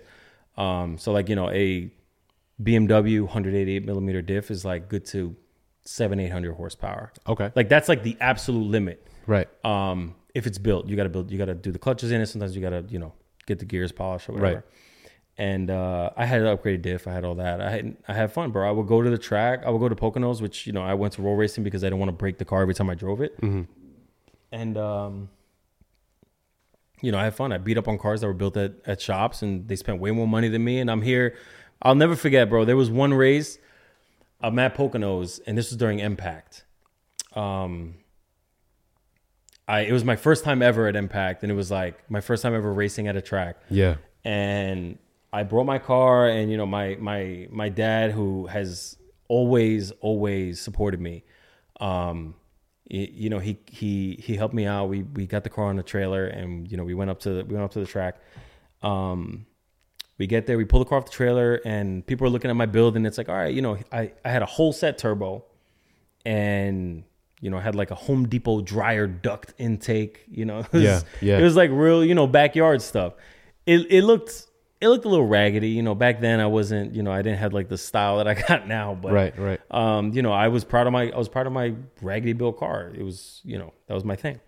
There was a right next to me there was a shop there was a shop that had they had like eight or nine techs there that day. And they had like two or three cars. And i'm not going to say the name of the shop but they had a 911 turbo. Um it was a it was a 997 Okay. and it was uh you know it was a bolt-on car they had like race gas in it it was a pdk you know so it was Right. um you know with the paddle shifters and there's a problem there's a there's a problem with that event and the problem is that it's they the, the way the cars are staged and the, the way you're waiting to go run Yeah. at that event at the Poconos. There's there's a few different events that are ran at the Poconos. That event in particular, um, they kind of oversell tickets, and you know, like it's a it's a great event. Right. It's a it's a wonderful car show, and I'll never I'll never knock the car show, but for the racing, it's it's not as it's not as controlled. It's not Okay. as regulated. Right. And what ends up happening is you have everybody sitting and staging for an hour, hour and a half. These cars are getting crazy hot. Yeah. Anyway, we go out, do a bunch of runs. I'm I'm kicking I'm kicking butt. Okay. I I there was a E36 that was making like 100 wheel horsepower more than me. It was a it was a built be- it was a better built motor than mine. You know, it had like a 3.2. You know, mine was a 2.8. Mine was revving higher, but whatever. That one had more torque. And um you know, mine had a whole set $500 turbo from eBay that was used from a Cummins. These guys had, you know, Garrett GTX. Actually, at the time, I think it was HTA was like the best you can get, which was like a Yeah. Forced Performance Garrett. Um, they had the best of the best, and you know, I put lengths on them. Then comes the you know Mark IV Supra that was making like seven, seven, eight hundred wheel horsepower at the mm-hmm. time. My car is making six, six fifty. Gave him a run. You know, then I raced the supercharged Mustang, I was making like seven hundred wheel. And I gave him a run. You know, like I'm in front of, I'm in. When I say give him a run, it's a close race, but I have him by like a car, car and a half. It's not like I walked him, Right. but it's like I have him by like a car, car and a half from a sixty to like 150, one whatever Right. and these and I every I keep coming back to the pits at Poconos. Next to me is this shop, and bro, the the owner of the car, like the owner of the car is a customer. Yeah. the owner of the car is coming over me, nice guy. He's like, "Yo, that thing is awesome. You know, what do you have in it? Blah blah. blah. How much power does it make?" And I'm like, "Oh, you know, what's going on with your car?" He's like, "I see, you know, you guys got all the mechanics on it. Is something breaking?" He's like, "No, we're just trying to figure out why it's not going so fast. Why it's not going fast enough." I'm like, "What do you mean?" He's like, "Well, you know, like." You know, no offense, but you know, your car is like, you know, backyard built and you're doing better numbers than me. I'm like, yeah. I'm like, yeah. And you know what's crazy is like, I'll bet you I'll make your car go faster right now. I'm like, turn the car off. I was like, shut the car off and let's just let it chill for 40, 50 minutes, bro. Mm-hmm. I'm like, yo, you're sitting in staging for like an hour, hour and a half. Car's getting crazy hot. It's a 95, 100 degree day already. Yeah. I was like, these cars are pulling. These cars are pulling timing. The transmission's getting crazy hot. Mm-hmm. It's not. It's not running at its optimum. Right. And you know, you have a car where the engine's in the back. You're not having the best airflow to it either. That's true. You know, yeah. they're built like that, and they're you know they have good cooling that helps it out and everything. But at the end of the day, bro, if you got the turbos in the back and versus the turbo in the front, turbo in the front's going to get the air first Right. and is going to get the cooler air first. Yeah. The inner the intercooler is going to be cooler. You mm-hmm. know, it's all going to work. And I was like, shut the car off for an hour, wait for the staging lanes to clear out a little bit, and go out for a run. He went out and did that, and he went four mile an hour faster. And all and none of the techs that were there could have told him that. Like you have the owner of a big shop. This shop is still big today. They're not in the tri-state, Yeah. but this shop is still big today. You have all you have a bunch of techs. You have the tuner on the laptop.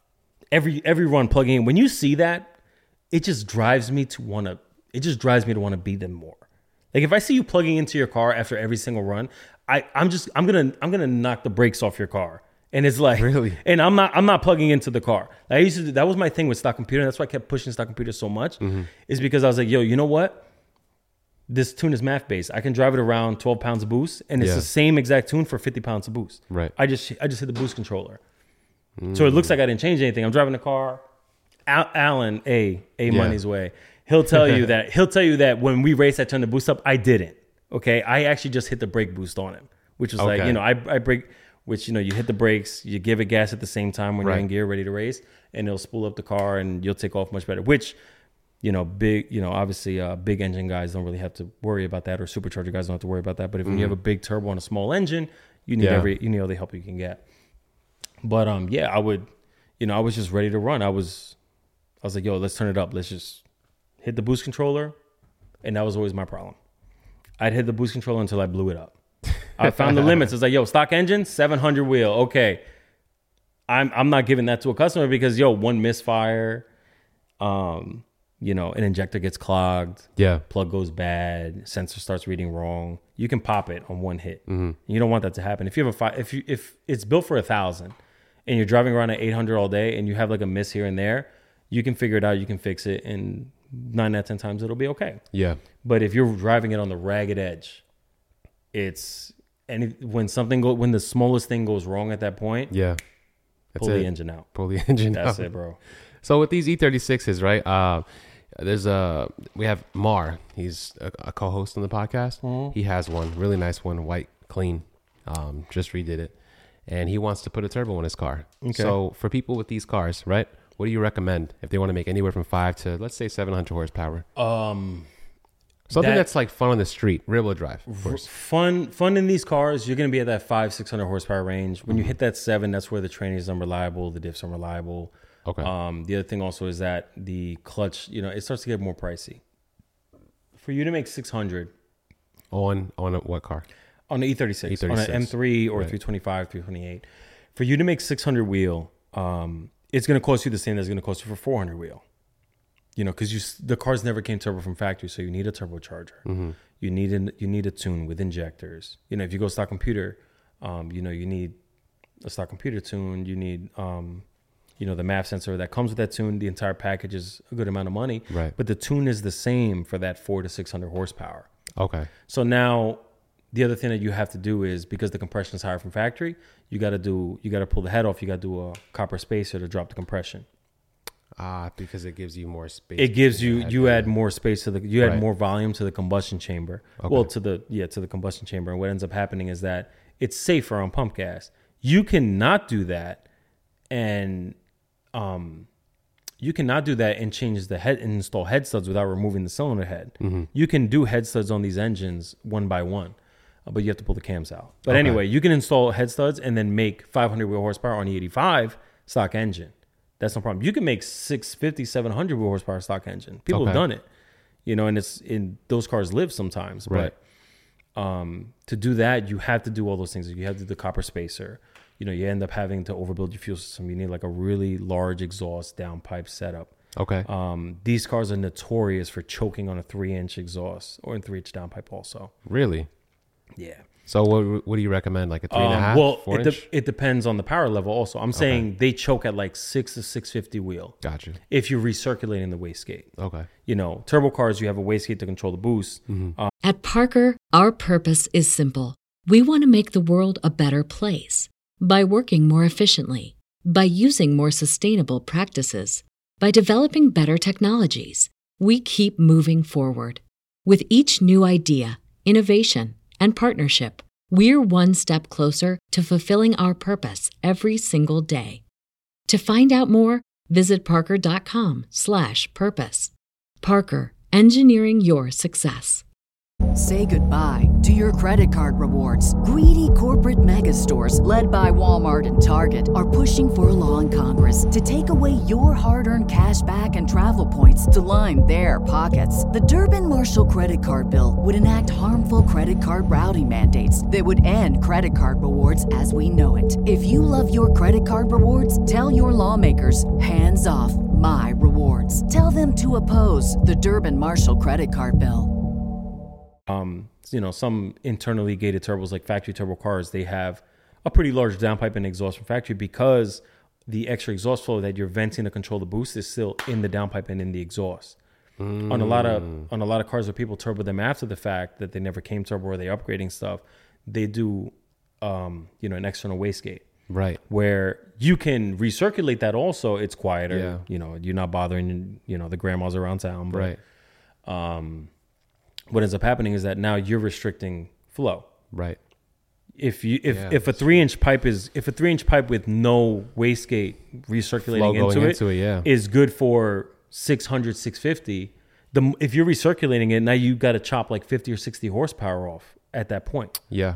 Because of the back. Because of the because back of the back pressure Right. it's slowing down the turbo itself because it's not the turbo can't spin up as much as fast as it can and then you know sometimes you lose spool and stuff like that so like you know when you're building a turbo car these are all things that you know all that information is out there now but back Yeah. then that information wasn't wasn't readily available. Yeah. you used to read ma- you know we would read magazines where they're doing tests like yo we vented the wastegate and it picked up 50 wheel.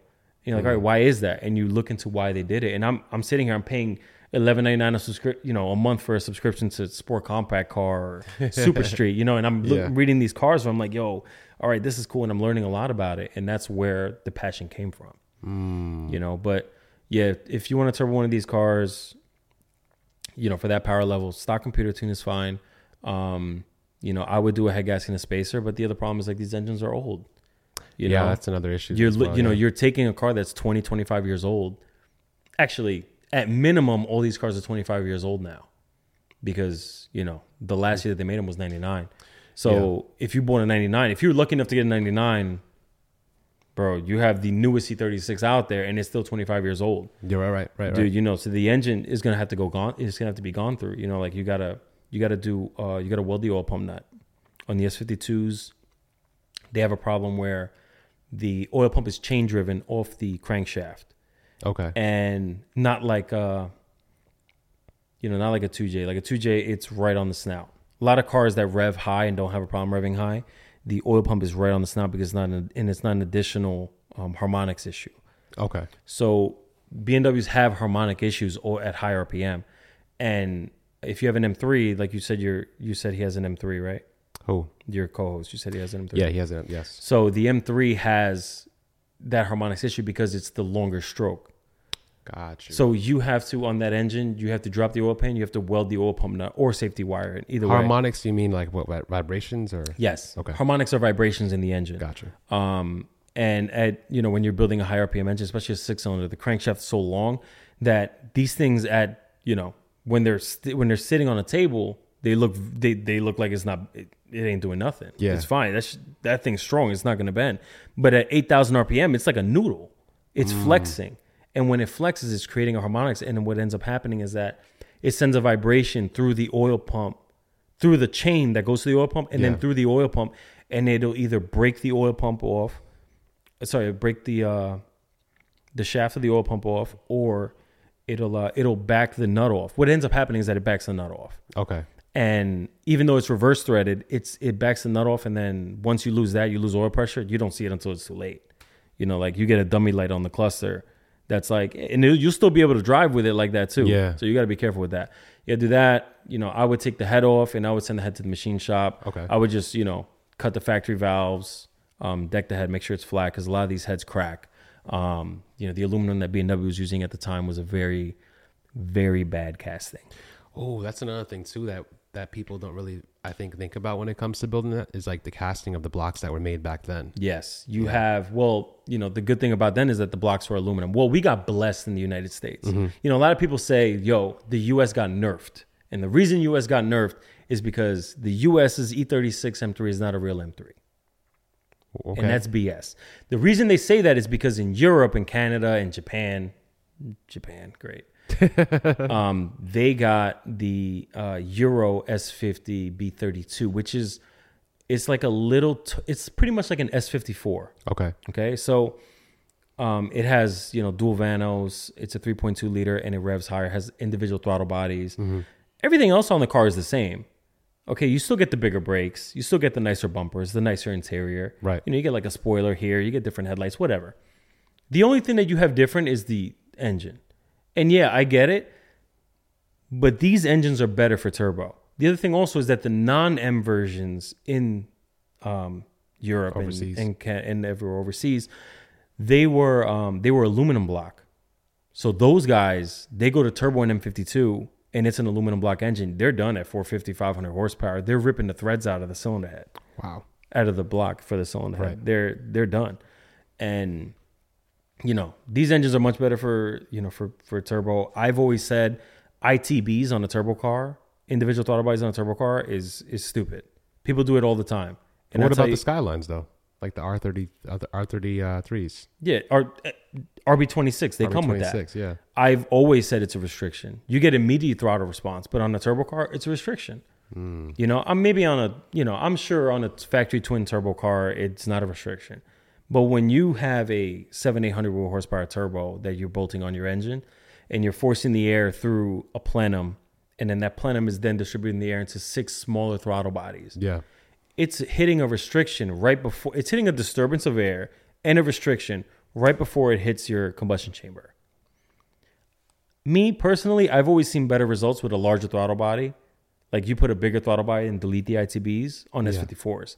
So like, you know, you can call it, you can call it what it, you can call it, you know, preference, or you can say the US got nerfed. I'm gonna call it what it is. ITBs suck. Individual throttle bodies suck. For turbo cars. For turbo cars, yeah. All motor cars, you guys can have fun.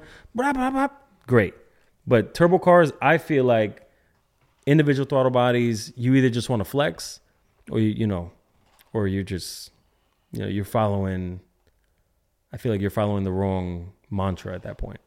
So okay, so so we're pretty much clear on, I guess, if you want to make five or six hundred If horsepower. you make five or six hundred horsepower, you get like a you know small turbo, like a GT35 or like Yeah. a 6266. after after changing out the, the Oh uh, yeah, well that's what I'm saying. To the engine, you have to do the copper spacer, Right. cut ring head gasket, ARP head studs, which is a big problem with the cut ring head gaskets, but you know I'll we'll leave that for another Mm-hmm. time.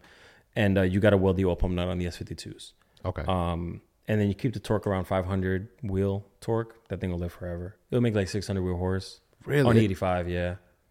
on eighty five. Yeah. Damn, I might have to I might have to get me one of these. At man. barely any boost too. If you if you do it, if you keep it 10 to one, and uh, and you just do the ARP head studs with the cut ring head gasket under like a fresh motor, like if the bottom the bottom end could have 200,000 miles on it. These Yeah. engines, they they you take them apart, rods look good, rings look good, the bearings look great. You don't have to touch anything in these bottom ends because they're aluminum. Sorry. You don't touch anything Iron. on these engines Right. because they're iron Right.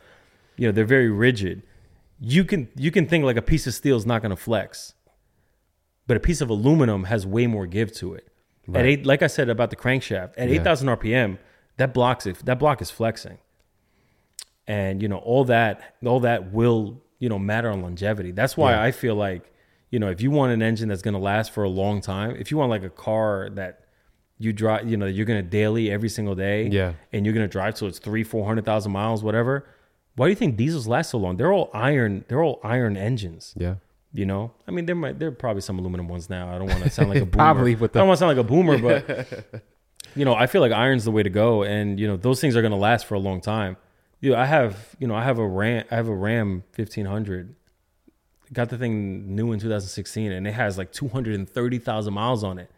I've never touched the thing. It has it has got oil changes. I've never done a thermostat or a water pump on the damn thing. Like What? I probably just cursed myself, you know, but I probably just jinxed myself. But anyway, Hope, um, let's hope not, man. yeah, but anyway, you know, like those things are going to work. It's a it's a workhorse. Yeah. But then you get an F150 truck and yeah, they're fun and you see people racing them and they're sick. Right. But they got nothing but problems, bro. That 10 speed transmission that Ford made, nothing but problems.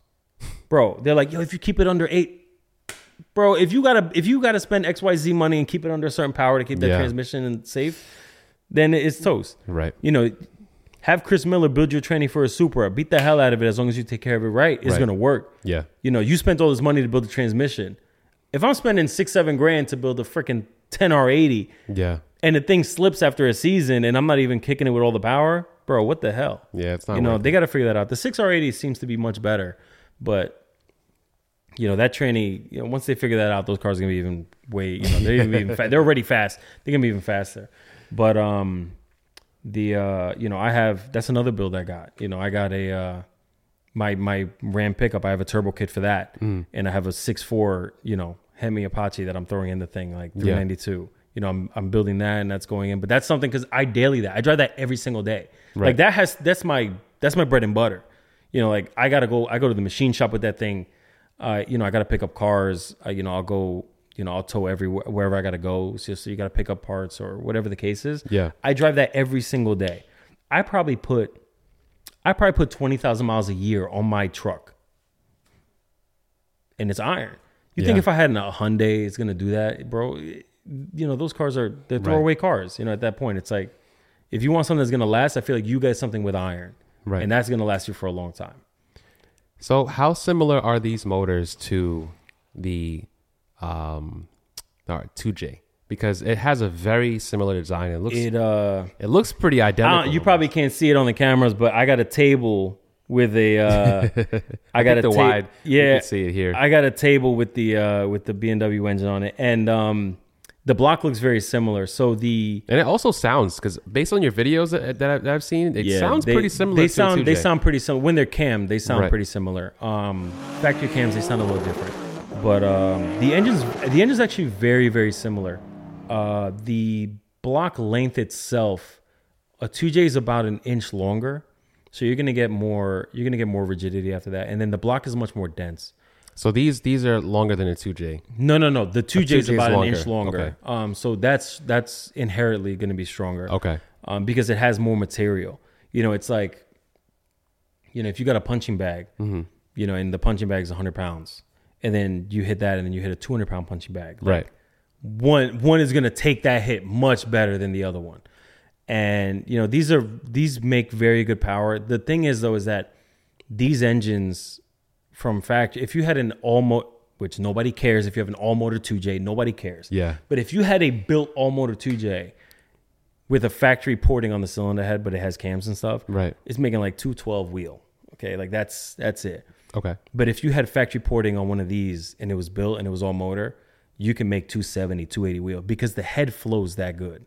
So so the head flows better on on the on the um the on the M52. BMW engine. Yeah, M52, which the on the U all the US E36 the Do you have like CFM numbers or? uh there's there's numbers out there. okay. And you know you I'm just saying if you know off the top of No, off the top I don't know. I Okay. you know I got I got too much information up here. I can't keep that in there too. But That's like yeah, that's like super nitpicky. Um no, I It'd be cool to know. I, I I'm sure we can look it up and we can like Yeah, I'll look it it. up. I can point like this and you can probably put it in here. But um, I'll put it up on the video if I do find it because I'm curious. I'm curious. Um, but the the head flows very good, and stock porting for stock porting. These engines with the these engines with the same turbo versus whatever turbo you put on 2J will make more power pound for pound. They always do that, and that was you know for a long time you'd have a 2J with a if you had a two, and this was during Garrett turbo times when everybody ran a Garrett and precisions were just copies of Garrett's. Um, That's funny. I remember that. It's- Oh man, people. A lot of people don't know that in the. A lot of people don't know that now. You know, people coming up into the industry now. yeah. But if you didn't know, and psh, Precision might sue me for this, but uh, they would. that. They used to buy. They used to buy cores from Garrett. They used to buy turbochargers from Garrett, and then modify the compressor wheel and get better performance from the wheels. And they were building better turbos than Garrett. And then Garrett saw, and then they on. started sending them bad turbos, and now precisions would blow up left and right. You know, so like, There's a little and then also, you know, like they had to find their way. They had to, you know, they had to, you know, they they had to get their engineers. They had to, you know, make Right. their turbos. They had, they had to find a way. Now they're, you know, one of the leaders in competition. Mm-hmm. But um, for a sorry, I was while, a little off topic. yeah, sorry, a little topic, but uh, that was that's interesting though. I didn't even I didn't even know that. but back then anyway, for with a Garrett, Yeah. if you had like a if you had a 2J that was making whatever, if you had a 2J with like a 35R on it, Yeah. it's like a 500 wheel horsepower car. A GT35 R. yeah, right? GT35R on it. It was a 500 wheel horsepower car. But if you had that same turbo on an M52 or, or S52, Mm-hmm. it was a 600 wheel horsepower car, Wow. And it less boost because the you know Because the head, you said the, the head flows, better. When the head flows, boost is just a measure of restriction. Boost is just a measure. of That's all it is. restriction. is. Bo- you- what you're measuring when you measure boost is how much boost is not going through the engine. You understand? Because it's stopped at the intake manifold or at the throttle, you know, at the plenum. Right. So all you're measuring is how much air is not going into the engine. That's what boost is. If you know, unpopular take, you guys can hate me whatever you want, but that's all it is. So when you have if you have a car that yo, these things hit 60, 70 pounds of boost all day, Okay. all you're saying is that the head flow sucks. you know, you're trying to cram 70, 80 pounds through an engine that is not trying to take it. Yeah. And now the reason that you know, perfect perfect example is uh is a 4G63 versus like a, a Honda motor. Okay. Okay, same turbo, pound for pound. You're gonna make you're gonna make okay. Let I'm just gonna use round numbers on a 64, 66 at like 35 pounds on a you know on a on a build K series or Yeah. whatever. You do like okay, let's say you do 800 wheel Okay. for you to get 800 wheel out of a 4G63 on a 64, 66, it's like 40, 45 pounds of boost. It is a big difference. Right. And be, the reason for that is because the head doesn't flow as good. You have to mm. just force that much more air into it. And, you know, it's fine, but that you have an engine that was designed to be all motor, and nine out of 10 times, those engines will perform better with boost than engines that come already boosted from factory. Perfect example is like a Coyote. Yeah. I You was know, gonna say the heads flow crazy. They flow amazing. Yeah. Why? You have a five liter engine that's making, you know, Right. pretty much 100 horsepower per liter. Right. Right. Right. You know, right. and when you have that, you strap some turbos on it. These things are flowing like crazy so why doesn't every every company make uh, high flow heads? because you know you got man, you have the cars were not they're meant to be road cars. You know, Yeah. they're not meant to be. Every car is not meant to be a race car. Right. Right. Yeah, you can buy a race car. You can buy, you know, you can buy a, a McLaren. You can buy a Lamborghini. You can Mm-hmm. buy all these things that were designed to be that. Yeah. But you know, most of us regular guys, we got cars that you know you bought. You know, you're looking at a shitbox on marketplace. You're like, I'm building that. Next thing you know, you have you know you buy a plethora of parts and you're putting something together. When it comes down to it, it's like it's really just the manufacturer. Right. If you have a manufacturer, perfect example. The reason that I've always loved BMW is because they have racing heritage. You know, BMW raced in motorsport, they raced in rally, they raced in Formula One. You know, they have racing heritage, and that heritage will trickle down into their road cars. Right. But you have manufacturers that, you know, they never did that. Honda has racing pedigree, and people who don't respect Hondas, you know, they you have to you have to understand something. There is a lot of engineering that goes into those engines, and they work very well. Right. But you got to remember, Honda designed, Honda makes Formula One racing engines. You know, for they have a lot of they have a lot of history racing. You have you know other going back to BMW. Yeah. You have the McLaren F1, which is an iconic an iconic supercar. Right. They went to BMW for an engine. Yeah. They went to BMW. They're like, I need an engine for this. And what did they do? They took a road engine from, you know, they took a road going V12 and let's put some nasty heads on this thing and make it flow. And guess what?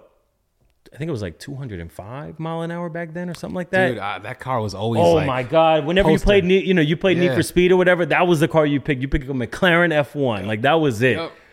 And, you know, that was BMW has so much racing heritage that I've always loved, you know, you, you you like that. You go to, you know, you go to an event Yeah. and there's a lot of enthusiasts that are like, yo, you know, this is cool, that's cool. I went to Lime Rock this year.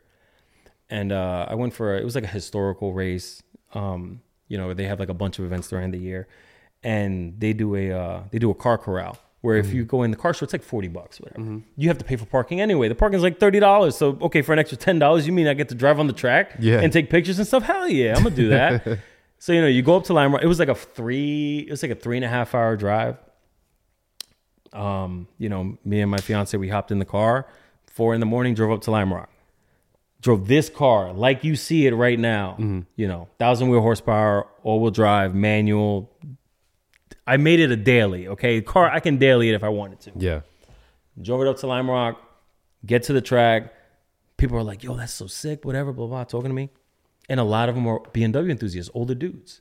You know, guys that, you know, they've been looking at this stuff since, you know, 60s, 70s, and they see all the racing pedigree. You know, you go to uh you go to Chevrolet, they've been racing forever. You know, you buy a Corvette, there's there's pedigree in that car. There's Right. there's his there's heritage there, in that car.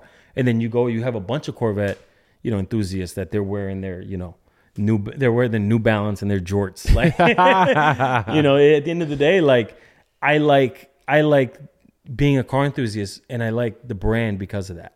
A lot of a lot of brands have that, and a lot of brands that have the heritage have, you know, they have good they have good flowing engines. They have Right. that stuff comes down to the engines. You have Ford. Ford race Ford racing is a thing. Mm-hmm. They have excellent flowing engines. You have Audi. Audi does Audi Audi Volkswagen. They have a lot of engines for years. People are people are you know going crazy for the Daza. Mm-hmm. Audi's had five cylinders for years, and they work amazingly well. Yeah. yeah. The Daza's great. It's really really great. Good power band. The transmissions are great. Like those cars work very well. Yeah. Um, but you know you have the VR6. The VR6 is a legendary engine. My dad had a red one. A Dude, red VR6. VR6 uh, legendary Passat. He had a engine. and- yeah, Yeah. yeah. That's the they they. If you had a 12 valve VR6, bro, that thing you build it, you throw a turbo at it, iron block. The thing takes so much boost, bro. You can make seven, eight hundred wheel horsepower with like a relatively simple build VR6. And the problem that you would have is the transmission is going to break because not Audi didn't make anything at the time that was really going to handle it Yeah. you know, you had Group Five, you had the uh, Group Five rally cars or Group B, I forget which one it was, with the Audis, where Mm-hmm. these cars were making like 850, 900 horsepower on dirt in the Yeah. 80s, 80s and or 80s or 90s. But you know, this is like racing heritage, and Yeah. all that comes down into the cars that you're driving. Mm-hmm. You know, and and see and like going to go, going to an event or you know or being in a community that has that you you experience it from different levels. You enjoy it. I i love racing. I love drag racing. It's great. And you go to the track and you have an awesome time. But sometimes the egos get so big. Yeah. and, you know you kind of want to you know you you kind of want to just like take a step back and you know see things a little differently sometimes.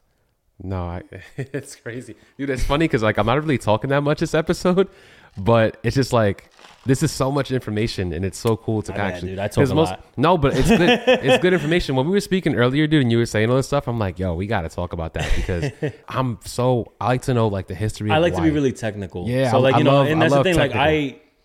I, I, I'm I'm always learning. Yeah. You know, I always try to learn. I'm always trying to read something, or you know, trying to you know always look to the new thing. And the Yeah, reason yeah. for that is because, um, you know, the day you think you know everything is the day you stop learning. But anyway, I I built this car. You know, I built this car in my backyard, and it, you know, it made good jam, and I've always had fun with it. And then when I started working over there with uh, you know with those guys, uh, Mo and his team, and you know as part of that team, I I did I did change things on the car, and you know it did get better, it advanced. Like everything else is going to get better with time. You know, I I did change some things, and I I learned some things, which is great. You know, Yeah. it's and that's the thing is like you always got to be learning, because you know, and this is something that comes now for with the times. I always look at different builds Yeah. to try to you know to try to see like okay what are these guys doing and apply it to here different platforms right. because you know different platforms have different things going on that is working really well for them Mm-hmm. you know and if you can extract everything like perfect example you can look at a honda engine and people could like i said people don't some people don't respect them yeah. you look at a honda engine and you know they're extracting every bit of horsepower from those things and look at how they're doing that and apply that to a different engine and you're going to see great things happen Yeah. you know, you're gonna be like, all right, well, look, this engine, they're doing this, they're doing an aluminum rod, okay, they're revving it to here, they got CNC ported heads, you know, this is something, you know, this is crazy, Right. And you add that to a different engine, and what are you gonna see? You're gonna see results. You know, you had, you had um, BMW, like perfect example, uh, BMWs, they they had port injection, so like you would have to hit it with a lot of meth, you know, to run, you know, to to have the fueling to run the 85 Yeah. and uh, you know on Corvettes, same thing. Like the LT4 Corvette, same thing. You got to hit it with a lot of meth to make like those big numbers. You got to do a cam for the Mm-hmm. high pressure, and then hit it with a lot of meth to make that power. Right. And bro, you apply some of you you move some of that stuff around, and you apply some of that knowledge in different areas, and you're gonna get some good results. But some stuff don't. Not everything works. Yeah. You know, you're gonna find out what works and what doesn't, but you know, you're gonna you have to learn it. So over the years of, of, of being there, you were able to kind of do a lot of research. Yeah, you know, kind of- because when I when when I worked there, and I'm pretty sure still to this day, you know, he'll work on uh, you know, he works on anything. He'll work on anything, like you know, whatever whatever you want to build, he'll do it. yeah, You know, and that was the thing. Like you know, we were building fast coyotes. Mm-hmm. You know, we were building um, you know, we're building a lot of two J stuff. We would even work on some RBs. Yeah. Some LSs would get some love. You know, like they would they would do it all, and then you know, we did Reefs. We did Reefs car. Like that was that was something iconic. That's an that was something build. crazy, you know. And you know, shout out to the team for doing that. Like it was, it was great. You know, it was great being a part. And um, yeah, that was we would do anything, and that's that's the thing. Like that was the mentality where it was like, you can apply. You if you can build one car, it's not hard. You can build any, Yeah, but like you know, do a lot more research than just buying parts and just diving into a build. You know, doing a lot of research will save you a lot of time and a lot of money in the long run. Something that I always thought was really cool was like BMW, like racing lore, like, you know, like history and stuff, where you had, uh, you had engines that they used to take from street cars that had over 100,000 miles on them.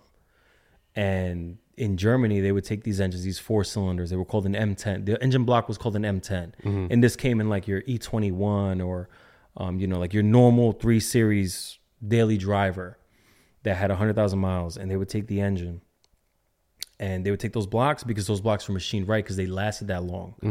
They would take those blocks and they would set them outside behind the factories when they're building the, you know, race engines yeah, and they built a nasty cylinder head for it. And then they let that block outside for like a year. It's rumored that the it's rumored, and this is like I'm a little skeptical. I kind of believe it. Maybe some days I believe it, some days I won't. But it's rumored that the the the engineers that were building these things, they will go out to they will go out behind the behind the factory where the blocks are sitting in the sun and rain and whatever, and piss on these blocks. And it was like, you know, and these were the blocks that then got built and went into Formula One cars at the time that So- were turbo four cylinder, making over a thousand horsepower because they in the peed on them. eighties because they peed on the blocks. because they peed on the blocks. You know, R. Kelly might be like, "Yo, that's Yeah. damn." Yo, you went there with that one. Yo, I mean, you know, shoot.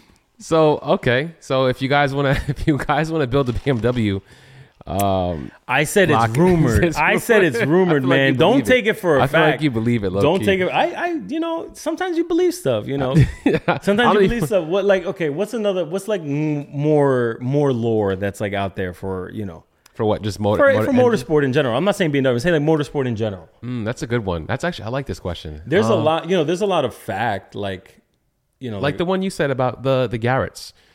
yeah, like the precision stuff. the precision yeah. stuff. I'm trying to think of one more. Guys, if you guys know one, put it in the chat below. Yeah, put it in check. 'cause We like to talk about you know Yeah, history yeah. because a lot of this stuff never gets a lot of stuff never gets documented, but it's like widely known among. well, the- a most common one is which uh, like the 2J, and I guess Yamaha's rolling that, but that's that's pretty much like stamped. That. Yeah, you know why? Because Toyota couldn't build a good cylinder head, so they went to Yamaha to make it for them. Like they had a German engineer design the block, Mm-hmm. and then they had a they had a motorcycle they had a motorcycle company. Actually, you can go to Yamaha and buy a piano, a motorcycle. had, you can had a Yamaha keyboard. yeah, see, you can buy Yamaha makes whatever. You go to Yeah. them and be like, "Yo, bro, uh, I need a refrigerator." Yamaha gonna make you something. um, but you know they they went to Yamaha for something, and you know what? You know what's really funny? If you took an an NA two J cylinder head, mm-hmm. and you took an a turbo two J cylinder head, Yeah. and you fully race ported both of them, and I'm gonna get a lot of I'm gonna get a lot of slack for this. I've heard this, but again, You're gonna get a lot of slack. I'm gonna get a lot of slack for this.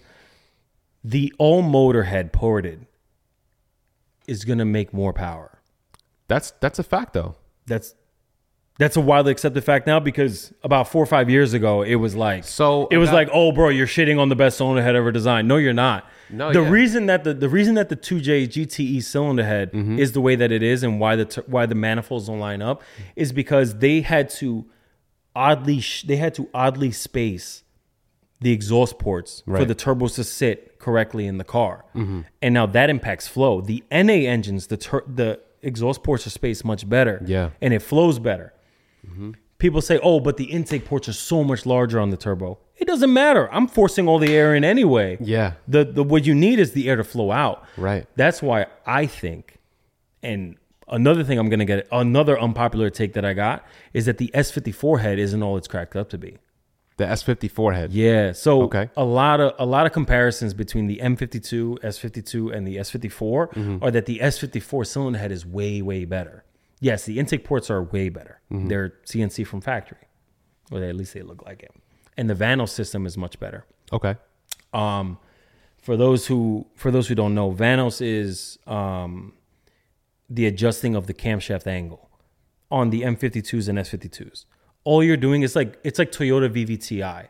It's nothing like VTEC. VTEC is a separate cam lobe, um, but I was gonna say because I asked Jordan that, and he kind of cleared that up. I think. yeah. So the so what Vanos is, it's it's adjusting of the intake camshaft. What it's doing is a, is ad- advancing at 20 degrees mm-hmm. for better mid range and better throttle response. And Okay. the VVTi does, a does something very similar. If VVTi pretty much does the same thing. Anyway, the cylinder head on the S54, there's a restriction. Like the, the head, the exhaust port is smaller than the exhaust port on the M52 and S52. Okay. And when you port them, okay, the S54, you can port it larger, but out of the box, you get a great flowing cylinder head that is relatively cheap and it's very simple. The design is simple. The S54 has rockers and it has like clips and shims and stuff, and all this stuff can pop out at high RPM, and it happens. Right. You get people that build 800,000 horsepower S54s and they constantly breaking rockers. The camshafts are torn up. The lifters, are, you know, the uh, the shims are popping out and the Yeah. lash is all gone. But M52, they were all hydraulic lifters. And the issue with that is, at, I found the the issue with that is at, at higher PM or after like a long time, the oil pump the oil pump starts to drop off a little bit, Yeah. and it'll collapse the lifter, and you'll float a valve, and you'll piston right into the valve. Damn. But I was also revving these engines much like for daily for like street Right. duty. I was revving these engines higher than anybody else was at the time. Mm-hmm. There were people that were going to eight thousand, but they were only they were driving at the track. Right. So what's what's you know a quarter mile at a time? You know, let's say you go to the track and you're doing 20 hits in a weekend, but you're only driving at the track. Yeah. I used to drive my car. I used to daily drive my car, and then it would get racked on the limiter 12, 15 times a day in every single gear. Yeah. Like I was beating the hell out of the car, and then I realized I found the limit of it, and then we went solid lifter conversion. So now my car is my car is now solid lifter, high RPM. It goes and it has a ported head. So if you take a really good head already and now you port it, Yeah. you're going way higher. So now we're going to 9200 RPM on my engine, and the power band is like you're not just revving it for no reason. Yeah. we're at you know we're where it needs to be, and having that from you know having that from that racing pedigree, I feel like Yamaha could build them cylinder heads. It'd be all right. So they, they still don't build cylinder heads? I don't know if they do or not. You know, it's they probably do Because they- anything that's like so. Also, what about the um the uh, Lexus LFA? Mm-hmm. That's also is that there's Yamaha? like there's like there's like four, I don't know if there's I don't know if it's Yamaha, but there's that was Because that car was a sounds amazing. Oh, it sounds amazing. but I, it I is- feel like Yamaha played a it's role. in it, no? amazing car. It's a beautiful car, amazing Yeah. machine. But that car is uh that car was a huge fail for Toyota. It was such it was such a loss. They they built those cars on a loss. I feel like and they, they're they- pricey now. Like to get one oh of my those god, now. they're extremely expensive. You can't get one. yeah. You can't get one, bro. We we can't afford this stuff. We're regular guys, you know. But I remember seeing that commercial though for that car in Super Bowl. I don't know which which year it was, but like. yeah, and it would break the. They held the glass up. Yeah, and then, dude. And I was like, yo, why am I? That was the one car that I would always You know what they said? They were like, you know what? Something I always thought was bullshit with that What? car. They're like, oh, it has a digital uh tach. Tach. Yeah, that's that's that Hold the on. commercial. They're like, yo, it has a digital tach because it revs so fast it can't keep up. I'm like, that's bullshit. There's no way an analog tach can't keep up. like maybe you just couldn't build a good analog tach, but bro, you had, you know, you had like, I don't know, you had a big block Chevy Yeah. on an analog tech, and the freaking thing is the thing is just whap whap whap. You're like, there's zero chance that this LFA is revving that fast that it Yeah. can't freaking. I think up. it was more just like a, a, a gimmick because it was like the sound. No, see, that's more lore, but they did that themselves. That's like misinformation from Lexus. Right, right, right, right, right. Yeah, But no, it was cool. I, I I wonder if they could actually break glass. I wonder if it could. I mean they sound really good, dude. No, no, but they had that commercial where like they I held know, up a I glass and they broke. I wonder if it can do it. I wonder if it actually can do it. Possibly. I think that was another uh, another car that failed too. Uh, was like the NSX, Yeah, the NSX was like a you know, the newer one, not not the. Uh, you know, even the ninety. Well, the newer one, I feel like you know, it's a cool car. but it failed. I don't think it. I don't think it did as well as it as expected. I I even think you know the old one is cool and everything, but it looks super great. But you know they're all they're they're nice, but to me it is what it is, bro. At the end of the day, like they're really cool cars. My thing is, I seen some of those like, um, you know, people do like the uh the K series in those cars. There was one What that in was the sick. NSX? Yeah, yeah, yeah. There was one that was sick. There was a Which black NSX one. though? Like the 90s. Oh, 90s? Like Yeah, 91, yeah. 92. Those are cool. Um, you know, like people do K series in those and stuff. But I seen one one time. I was, ra- you know, we went out to, uh, we went out to Turnpike Mm-hmm. and we we're on the, we we're racing on, we we're racing out there and we are doing some roll stuff. And then someone came out with a turbo NSX and he had the original engine that was turbo. And that thing was making like eight, 900 wheel horsepower. On the original engine. Yo, well, you know, he built it. Yeah. But it was like uh, it was like that V6. Right. You know, and I always give someone props that sticks with the engine that came in the car. Like, don't get me wrong, I'm not a purist or anything, but like, if you stuck with the engine that's in the car, I get people ask me all the time, like, yo, why didn't you swap it? Or yo, put an LS. Or yo, it sounds like a 2J, sounds like this, sounds like that. And then when I tell them it is the original BMW engine, they're like, yo, for real? Yes. you know, bro, I, I I went the first few times that I was at, at an event and, you know, the guys from 1320 were like, Yeah.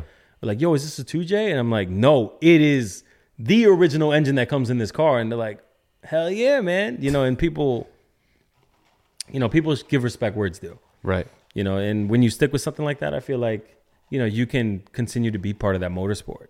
In 20 years from now, they're going to be like, yo, you know, you if you had a Turbo 36, like that was a badass car to drive, you know, you have fun with it Yeah. you know so i feel like i feel like the you know the the history with these cars will be there for So, sure what does it cost to to to build this? You so talk about your build exactly what it has. Just give me like a quick. i'm gonna give you a rundown of the quick list. um Currently, right now, all-wheel drive. the cylinder head okay so i have a built cylinder it has a uh it's actually i'm sorry it's not a built cylinder head it is a ported cylinder head but it's all factory components Okay. Um so it has it has what's called a non-vano cylinder head they had thicker valves from factory and dual valves from from factory Okay. And that head is completely stock. It does not have, um, you know, aftermarket valve springs or aftermarket valves. So this head is stock. That has stock valves and stock valve springs.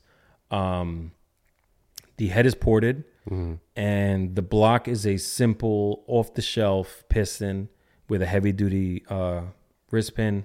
Um, it has. Uh, I'm trying a different connecting rod out currently. Okay. Um, it's something I want to. I want to try out. It, it, it looks very good and it looks very promising. Um, but I had a few. I had a few different connecting rods in the car before, and I'm just trying different things out. Okay. So the rods that are in the car now, they work they work very well, and I'm uh, I'm gonna keep that. You know, I'm gonna keep that a little close to the chest. Um, but it has a two eight crank still, and it's still an 84 millimeter, 84. Are they an H beam or? It's an H beam? Okay. It's an H beam. Um, and then it uh, it has a 6775 Pulsar turbo. You have a Pulsar turbo. Ooh, I got a Pulsar, baby. Yo, so You know what? Okay, this car has been through so many turbos, and I'm I- and I'm just gonna be quick. Okay, Yeah. this car had when I originally built it, it had a HX40. Okay. Uh, then um, that the HX40 had to get rebuilt, and I put I for the meantime because I got bored, I bought an eBay Speed Daddy 35R. it was like hundred and forty dollars shipped, bro. What? There was there, Did the compressor housing blow up? Bro, let me tell you something about that turbo. I put that thing on the car and it was making like 550, 580 wheel horse. And Uh-huh. I beat the snot out of it for like, I beat the snot out of it for like a little while. And Yeah. it was good. Yeah. And then, And then what happened before you uh, go to the next turbo? Oh, bro, it was only making like 580 wheel. I, wa- Oh, I was okay. making 700 Okay. before. So, you know, Yeah. I want to go back to my HX4. gotcha, gotcha. There's something happened. So, anyway, I went back to the HX40. Um, I put a Borg Warner on the car. Which one? Uh, I had a Was the FR or- SXE 369. No, I'm sorry, SXE 366. I think That's it was. the turbo I had, but that was was so you had a uh, ball bearing one. no, the SXE is the billet um, compressor wheel, still Okay. journal bearing. Ah, yeah, okay. So mine was journal bearing too. Yeah, so but the SXE was more money though. I paid the 600 SXE was a little bit more. The SXE, the the the the non SXE ones were like six seven hundred bucks. Exactly, yeah. And then the SXE one was like nine hundred to a thousand. okay. Um, so you pay a little bit more, you Yeah, get I a was little trying to stay nicer, you know, that, you get a little more flex. So the compressor wheel was uh was billet and it flowed it flowed better or whatever. Okay. Um, I had that turbo in the car. That turbo is the thing about Borg Warner turbos that they are very reliable, but they are really massive. They sound so. They sound like a jet plane. Yeah, though, they bro. sound good. You They wanna- sound good. Like I think I think they sound closer to like a T fifty one Armad. They do. They kind of sound like Yeah. that. Holset takes the cake, bro. That's what comes on like your, you know, yellow school bus. Yeah. They used, you know, used to come around like that thing. You hear, yo, you hear. I swear, dude. I sometimes still want to put a Holset on this car just the way it, just because of how it sounded. Yeah. It was just you heard the thing. You would, you could be like a, you know, five six car lengths ahead of me. I don't care, bro. You hear my turbo. You know, you hear it. Yeah, I love that. Um. So anyway, I had the I had that on it. Those turbos are massive. Then I put a uh, precision. I put a precision seventy six seventy five on the car. okay. And then after that, that got messed up and that had to get rebuilt. And then I put a Boost Lab turbo on the car. And let me tell you something. That Boost Lab turbo that was similar in size to Precision outperformed it in every single way. Really? It spooled better. It made more power per pound, and it was more reliable at the time. It was a Gen 2 dual ball bearing 7675 versus the Boost Lab 7675. Um, actually, I'm sorry, the uh, 7875. It was like a hair bigger. Okay. But, you know, two millimeters on the compressor wheel, it should have spooled slower. It spooled better. You know, like they they build their own turbos down in Florida, Florida, and they do a good job. Right. Um, but anyway, I had that turbo on the car, and then I went. Then I after that I stayed with Boost Lab for a while. Okay. But when I did this build, I put I wanted to switch things up. I wanted to, you know, I was like, okay, These are all rear wheel drive setup. these are all rear wheel drive. The only time I, I went all wheel drive was sorry, the only turbo I've had on the all wheel drive is the um the Pulsar 6775. So you can't even really do a comparison with I, power, I, right? I can, and I'll, I'll tell you why I can. But the um, I, I wanted to switch things up with this build because I was tired of having that peaky after five thousand, after fifty five hundred RPM, where Yeah. like finally it comes on. You know, like the way my my car's set up now, it has a sixty seven millimeter inducer, and what it is, it's it's like a cheater turbo. So it's a sixty seven seventy five. It has a trimmed down compressor wheel that allows it to come on faster. So it'll make more power it'll make about as much power as a 72 millimeter or 75 millimeter turbo, Mm-hmm. but it'll spool like a smaller turbo because of the smaller inducer. Right. And with that, now I have a car that comes on at 4,500 RPM. Is this twin scroll? Uh, it's it's a V band inlet now. Oh, it's okay. Before I used to, I tried twin scroll open. Did that I ever tried make a both. difference? You bit? know what? 500 RPMs maybe. There's a there's a lot to do with the um with the turbo manifold design. Yeah. I feel like depending on the turbo, depending on the displacement of the engine, the camshafts, how you time your camshafts, everything, I feel like you can have an advantage on either one. Yeah. You know, they say that twin scroll is a restriction, and open scroll will show better horsepower. Well, that's But- the restriction helps you spool up faster. No. but it'll help you spool up faster. Right. But then there's a there's a there's a lot of there's a lot that has changed in turbocharger technology. now Yeah, in the last two years, dude. I'm still I'm still like t- eight years ago. these guys. There's um, uh, there's a Subaru shop. I think it's uh, I think it's Prime. Okay. Okay, they do it all the time. They post this stuff up where they're changing turbine housings now, and they're putting larger turbine housings and picking up spool and picking up horsepower. How though? What are they doing? It's just they're It's the like I said. The, the- No, it's just the turbine housing that they you know people just say, all right, get a small turbine housing if you want to spool fast Right. because it would make sense. Yeah. But what ends up happening is that on a larger turbo, it becomes a restriction. So now the air is fighting to get into the turbocharger to spin that turbocharger. Mm-hmm. Not every engine is going to be the same. You're going to have some trial and error. Yeah. But they found that on those Subarus, the larger turbine housing is spooling better and making way more power for per pound. So you know the old way of thinking is not, you know, Yeah, I'm still stuck on. I'm still stuck on. Uh, we all are. You know, But I mean, some of that stuff is. I mean, no matter what, when it comes to cars, like there's certain things that no, will never change. Mm-hmm. You know, so I, I just assume the same thing with turbos. But I yeah, guess no, but turbos they- they- technology has advanced. technology has changed. You know, you got they're they're constantly changing and um they're they're constantly looking at aerodynamics right. and you know material. Like Apex Turbo came out with that turbo that the it's like it's like four or five millimeters, like the center of it. When you're looking at another turbo, it's like you know the center is like ten millimeters. Right. That extra surface area allows that turbocharger to perform better. Mm.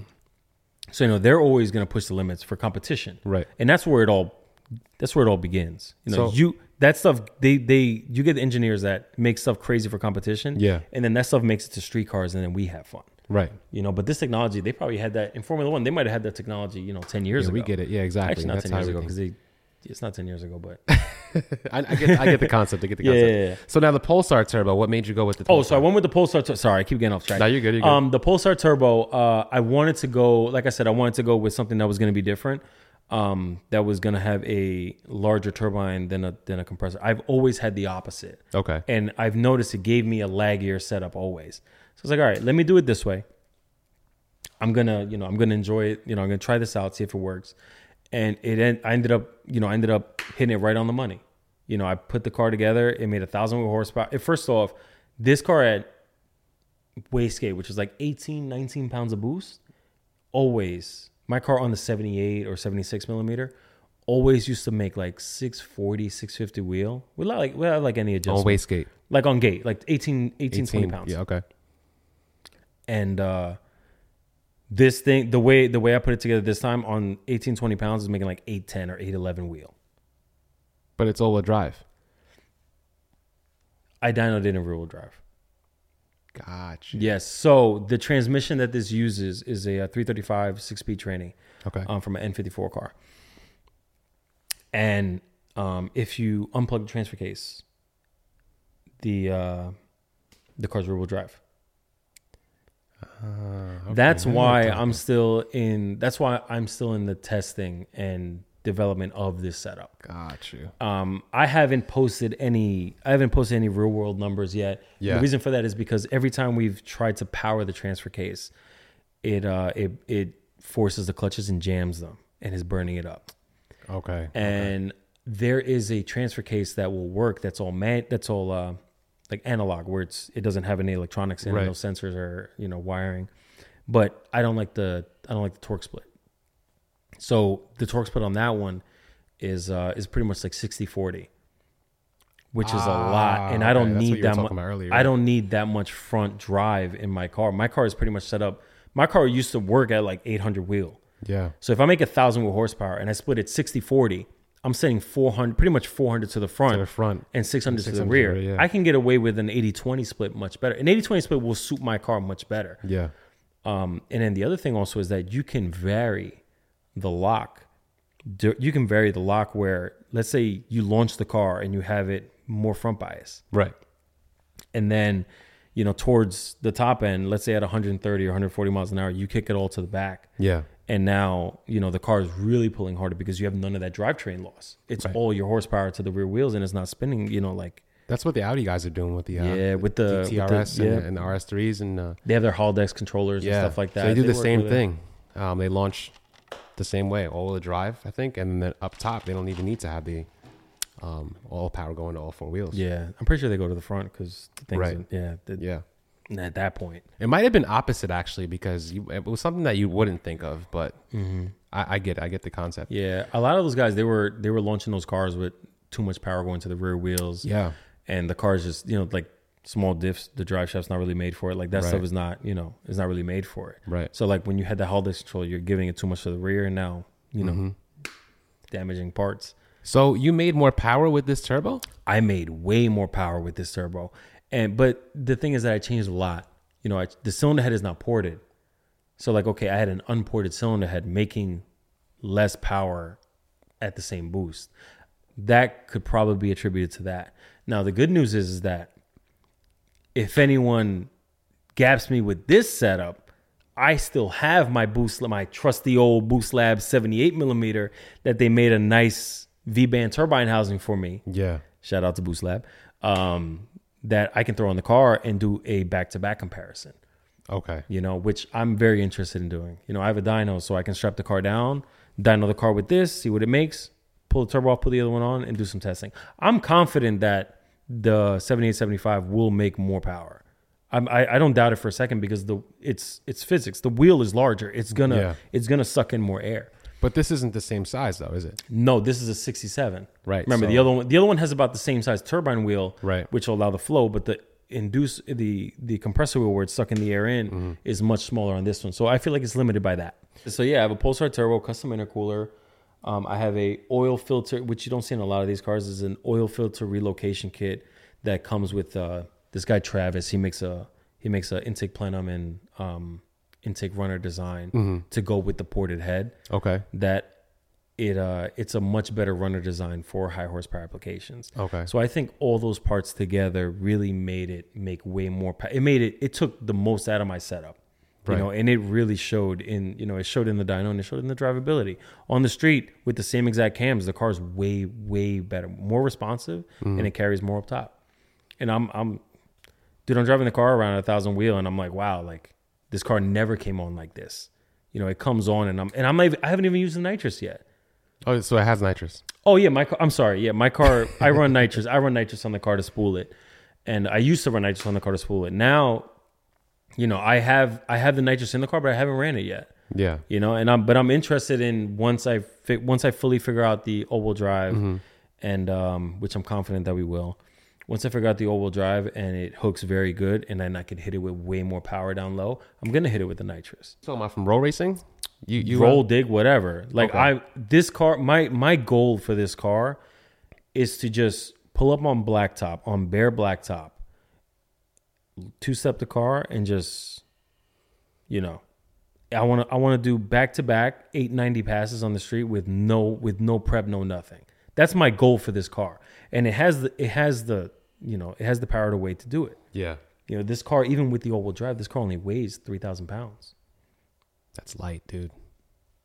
it's not i that's how i built the car. Yeah. you know it, it weighs 3000 pounds. It has a 305 tire in the rear 275 tire in the front. And you know it can put the power down. I'm extremely confident it can put the power down. And um that was the entire reason going back to you know why i why i built the car the way i built it is because i got tired of driving and just painting black lines everywhere i went. You know it sounds like fun and yo it is fun. You know all Yeah. the Mopar guys bro do your thing man. Punch that sucker. But at the end of the day spinning ain't winning. Oh, that's true. and you know i i uh i like you know i like i like racing. I like you know being competitive. And you know you go and race these guys and you know dre said it before he knew my car was all wheel drive, he was like, you know, not to not to diss me, but he's like, yo, you know, there's no there's no real point in running it because you know it's a rear wheel drive car. But then once they told him it was all wheel drive, he he Yeah. knew immediately. He's like, yo, you know, he can hit it with, with more power. It'll be interesting. Yeah. and I'm excited to see that. He said if your car ain't doing a 2, 60 to 130, then don't I mean. I don't think it'll do it too, but you know, 6130 is just one unit of measurement. It's Right. not, you know, it doesn't tell the whole story, but it is it is a big factor.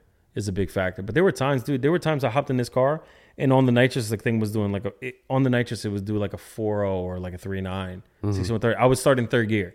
Rear wheel drive. Rear wheel drive. Right. On a fresh set of tires, I did it, it, but it was invalid. It was like the slope was, you know, the slope was whatever. Yeah. Um, but um, dude, it was that uh, four four oh flat in one gear.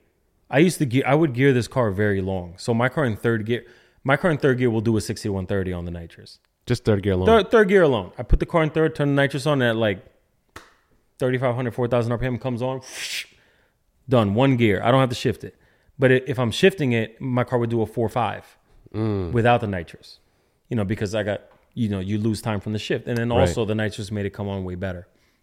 So third gear or so fourth gear is your money gear basically, or your Uh, one to one? yeah, I mean, yeah, fourth gear, fourth, fifth gear still pulls, but yeah, I, I I've driven this car on the street over 200 miles an hour. Don't arrest me. Um, mul- multiple times. If you see that video I have with the K Series MR2, um, a friend of mine, In fact, uh, the MR2 was moving. bro, that MR2. Listen, K Series MR2 seem to be, they seem to be my kryptonite Yeah. because I go, I go, and this is something that, this is something that you know, people can nitpick or whatever, but you go, people go out racing on a weekend in the street. You go out, people go out roll racing, they go out to the park, whatever, whatever they gotta do, right? Yeah. Nobody posts their losses. It's like, bro, twenty people went out, twenty people won. No, That's true. y'all That's are fight. You know, every Yeah, y'all had some much. wins, y'all had some losses. Nobody ever wants to post it. They always want to make it look like they've always had a W, Yeah. and that's not the case, bro. That's not the case. I don't rock with that. I'll, you know, I've always, I've always punched higher. You know, and there are people that you know they're looking for a GW all the time. Yeah. I've always punched higher. I've never went to go pick on anybody that you know that, That you I know knew that I knew I could take. Yeah. I never went to pick on anybody like that. Right. Perfect example. In Texas, Dan Rue was talking to somebody about racing a GTR. Yeah. And you know, this other GTR was supposedly making more power than him, but it was like on a shitty tire setup. Yeah. And it was like on a Cobb. It was some bullshit build. I saw that. Yeah. Yeah. And uh, the guy might be tight, but whatever. It was it was on a Cobb, bro. Like who, we don't use Cobb. Even when even before Cobb, you know, did their whole EPA thing, you had a Cobb on a Subaru. That's what you had. Yeah. Okay. What you Coppers, yeah. put that on a GTR, bro. Anyway, um, they're talking and they're getting ready to run, and I'm like, "Yo, can I hop in?" And I had me and the MR2 had just raced like three or four times, and me and the MR2 are there, and we're talking to the guy, and the guy has a, um, it ends up being that both MR2s I raced are like K, they were K24 7685 MR2s with like dog boxes. Yeah. Bro, these are 1200 horsepower MR2s with a dog box transmission. This ain't your grandma's MR2 with a 600 wheel horsepower K series and a factory, you know, factory Right. transmission. That's this is not what that is. Right.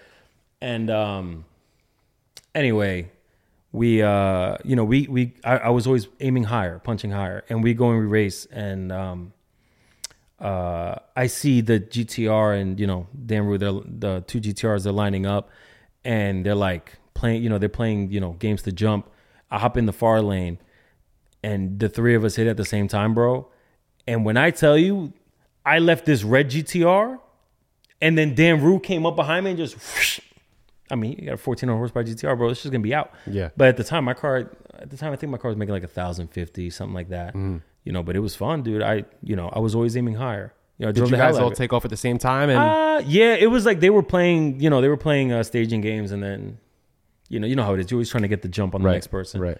Um, and then you know we took off at the same time, but it was you know it was a it was it was a drive, bro. It was a drive. Like I, there's a guy with has a uh, this other guy too. He got a Viper. Yeah. Um, cool guy. He has a uh, he has a fifth gen Viper, What color is it? red, Okay. nitrous, supercharged. Um, he got a Motec now, I think. or he might have had the Motec before. But anyway, one year I went and my injectors got clogged at 2K at Texas 2K, bro.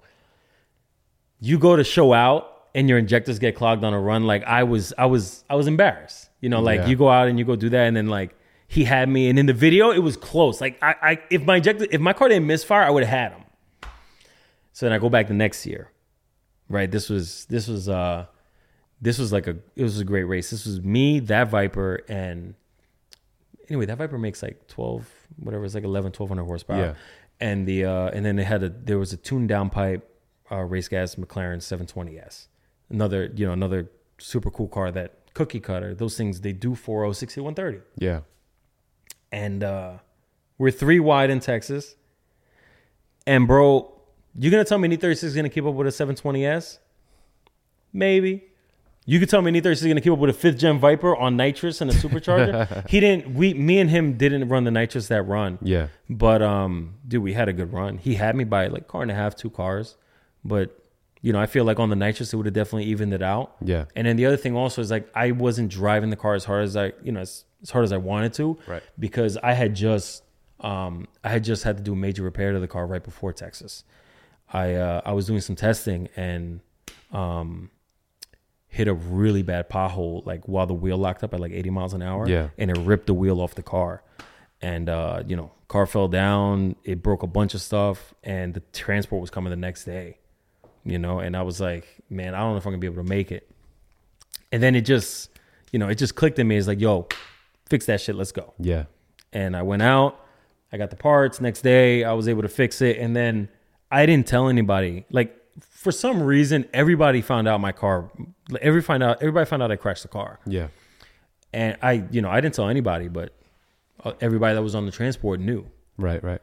So then the next day comes, I fix the car, and then I show up at the transport, and everybody quiet, dead quiet. People are like, "No way, this guy did this." Like this car, I just saw videos of this car in pieces, and you know, like I, I did it, and I did it for plenty of events. You know, like if, you know, if I was racing the car the next day and it didn't even have an engine in it. Like you know, you haul ass. You get out there. You know, you turning wrenches in the middle of the night. You're getting it ready. You throw. You get the motor in, fluids. Boom, boom, boom. Hit the road. You do a test hit on the back block, third, fourth gear. Mm, all right, feels good. Let's go. but uh, after I did those repairs, that when the after I did those repairs when the when I hurt the car when the when the wheel ripped off, Yeah. the alignment was really off. So if you look at that video, uh, insert video here, um, it uh, bro, the car was pulling hard to the right, and I really had to steer it to the left to like to keep it, you know, to keep it Yeah. going. And you see me, bro. I'm all over the road. I'm like, I, I took like a, I took like a three lane, I took like a three lane walk Yeah, on a like, Texas whoa. highway. you know, I mean, I had the McLaren covered, so it wasn't a problem, and Right. nobody else was on the road, thank God. But you know, the rest of that weekend, I'm like, all right. And then I raced the, uh, I raced the K Series MR2. That was fun. That was another close race. Um, and I'm pretty sure, I'm pretty sure Dan Rue was that same, was that same trip to Texas. It was a good time. say it was fast. He said it was a fast car. Yeah, I'm sure he didn't expect the, you know, raggedy Yeah. ass BMW to keep up with him. You know, That's probably what he was thinking. you know? You see that thing, you're like, yo, this shit's regular traffic, bro. No problem. But Yeah. nah, man. I uh, like I said, I always tried to, I always tried to punch up. You know, you at the end of the day, you don't, you know, you don't go picking on people that you know. You got, you know, GW hunters are gonna be GW hunters, and that's street racing. That'll always be there. But if you're doing this stuff for fun, like, what's the point? Mm-hmm. Yeah. You're gonna go out, you're gonna tell everybody, yo, I got the baddest car on the planet, and I won, I, I beat everybody this weekend. Meanwhile, there's five videos of you, you know, honking like a moron and jumping on the first jump. Like, at the end of the day, you know, that ain't fun. yeah, it's become the sport lately. It seems like it's been like that for a long time, Absolutely, bro. for sure. So what's next for you? Who are you trying to race next? Uh I'm gonna race. I'm gonna race myself first. I'm I'm gonna get Okay. that. I'm gonna get those. I want to get those 890 passes on the street, and then um and then I'm gonna hit a few events, and I want to I want to run a few people. I'm really I'm really interested in running Dre. That's definitely something that I want to do. In what car? Um, in whichever one he wants. I know that TTRS is fast. The M240 looks like he's still, you know, working out some kinks, but both cars are gonna be really quick. Peppa's car is very fast. People, Yeah. you know, people want to talk a lot, but Peppa proved himself, man. He went out there, he did his thing. That car works. Um, you know, all these, you know, big shops. Shout out to, uh, you know, shout out to these guys that have their G80s that they're doing fast things with them. You know, but I feel like it's a different, you know, it's a different thing. You got you got newer automatic cars that the transmissions are very efficient. They're not like old automatics where you got Yeah. these levers and you know, you know, you pull it and you're like, oh, hopes and dreams, my horsepower is coming. But you know, you have. I, I like to race stuff like that where it's like a manual versus an automatic or a DCT. Yeah. I've enjoyed that because I get more I get more satisfaction out of that. You know, that's always something like, you know, H pattern has always been my thing and I'm always having that fun with that. Yeah, you know, keep the manuals alive, whatever. you know, that's me. But uh at the end of the day, it's you know, it's something I like. So what I'm gonna do? Not do what I like? No, I, I hear you. I mean, I, I would love to get into a manual car again, but I, I can't. I can't. Nah, the ZF8 works better in the Super anyway. Well, yeah, no, I'm saying for fun, just for fun, not not to like, not to challenge anybody or be street racing with it, but it'd be fun. I think it's it's cool. You kind of have to have that kind of weekend car with you know manual weekend car. Yeah, have you know, I like I like it's like grassroots. You know, it's like older Yeah. motorsport stuff. It's it's like your grandmother couldn't drive this, right. You know, and that was something that's something that like you know really happened when manufacturers. It really started when these manufacturers wanted to sell more of these supercars. Mm-hmm. You know, they uh they ended up making all these cars automatic because customers couldn't break them. Right. And then, you know, all these rich guys that don't know how to drive stick, a lot of them do, but all these rich guys that were never car enthusiasts that don't know how to drive stick, they can get into the scene yeah. and they think, you know, I don't respect that at all. I don't I don't respect that in the slightest. I respect you being into cars and stuff, but you know, you getting you getting the automatic at the time because this was also back when, you know, they had like if uh it was like 07, 08, Right. the automatic like those supercars they were they were pretty much manuals, but they had automatic pumps to do the shifting and actuate the clutch. It wasn't like DCT um, or DSG or you know all these PDK. It wasn't like that. It was like an it was like BMW had SMG. It was like that. The SMG Okay. SMG was absolute trash, trash. Absolute SMG is easily That that's in the E46, right? E46, Yeah. E60 M5. Mm-hmm. Some other cars have it. SMG is easily the worst thing they've ever made, ever, ever, bro. I mean, they're not using it anymore, right? Thank God. but D, but then they made DCT. DCT was much better. But guess what? Now they got the ZF8. The ZF8 is better than the DCT. Right. I Bro, you launch yeah. a car, you're loaded up on the torque converter, ready to rock. What do you think, bro? When you go to, when you go to, uh, when you go to like a track event, TX2K, Mm-hmm. you know, whatever. Whenever you look at the time schedule and you see the GTR class first, it's gonna be a long day, cause all they do is brake, bro. You're launching. Wh- Why you? Why you think? You know, Kimbo GTR, Mac Bronson, why do you think he put, you know, an automatic transmission in the car? Because he's tired of just What does he have? A TH400? he got something like that. Yeah, Yeah. pretty sure it's TH four hundred, bro. That car's pff, nasty. I followed that build since like he got it, man. That you know, because he used to be up in Connecticut. That props to that man. But yeah. um, that those GTRs, bro, they just they come up to the line and it dumps the clutch. Shit breaks. they and then they they remedy it by having these huge, huge tires where it's wrinkles the sidewall and it takes some of the cushion. But bro, it's gonna break. When you're launching a car and you're loaded up on the converter and the entire driveline is preloaded, bro, it's gonna take off. There's zero there's zero chance that DCT is gonna be better than an automatic. They actually have uh they actually have some sort of trans brake uh option now, but you have to push a bunch of buttons and it's like a whole It's always but gonna be a bunch of apparently buttons, apparently it works. Yeah, Um, let it work, bro. Launching the it. thing is also is that the technology for that transmission was designed a long time ago. Right, right. And it advanced to here. Yeah. And now it's no longer supported. Mm-hmm. What is supported? ZF8, and then they're already working on the next thing that's gonna be better. Right. You know, it's never it never stops growing. And you gotta remember it's like, yo, you better get with the times or get with the past. Because yo, tomorrow what you thought was new is gonna be old. So S so SMG is out the out the question. Yeah, SMG is trash, bro. DCT works, um, especially if you got track card, uh, like circuit track card. Yeah, yeah. DCT works. It's just very fa- fast. It's fun. Um, but uh, even the ZF8, I've seen it on, you know, like I've seen people use them on circuit cars and stuff like that. It's just very fast, really direct, and I think it's great. You know, they're using ZF8s in everything. Yeah. You know, you got a, you know, AMG, Mercedes, they've had it. You know, all the uh, Chryslers have it. BMW has it. Bro, it's it is a it is a very good transmission, and you know, Pure did really good things with it. where they designed a very good setup where every car on the list got a pure tranny, Yeah. you know, and that's it. So they're doing something right.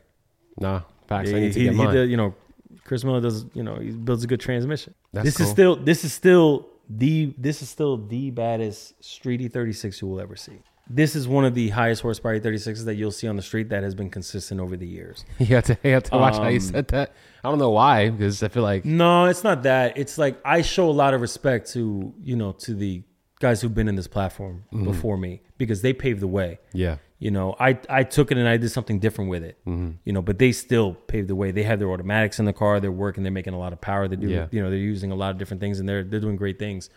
Um, but to me, like you know, I drive my car on the street all the time.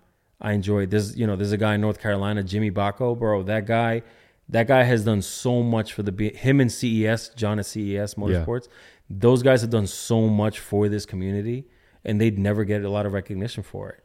So you know, I always show respect, you know, to the guys who were in, you know, who were in this before me or who Yeah. paved the way, because, yo, without them, what I wouldn't I wouldn't know anything. I would have mm-hmm. still been, you know, I was still been trying to figure out like, yo, what pump do I put in this? What cam timing works? What this? What that? And those guys, they did a lot. And Jimmy helped me a lot through my build. Me and Jimmy talk all the time. You know, he's uh he's a very smart man, and yo, his his car, he might be he might have the baddest E36 on the planet when he's finally done. wow, Jimmy Bacco has a crazy engine, big old precision 80 something. It's a huge turbo. Mm-hmm. He got a built 6R80 with a Motec. Car is nasty. It's got like a pretty sure it's got like a Ford 9 inch or whatever, maybe an 8.8. But yo, it's got everything in it and it has a cage. That car's that car's gonna go sevens. I have no doubt in my mind that car will go sevens easily. Not easily, but you know what I mean. Like Yeah. once it's dialed in, Right. that that that fucker will go to the track and he's gonna be like this.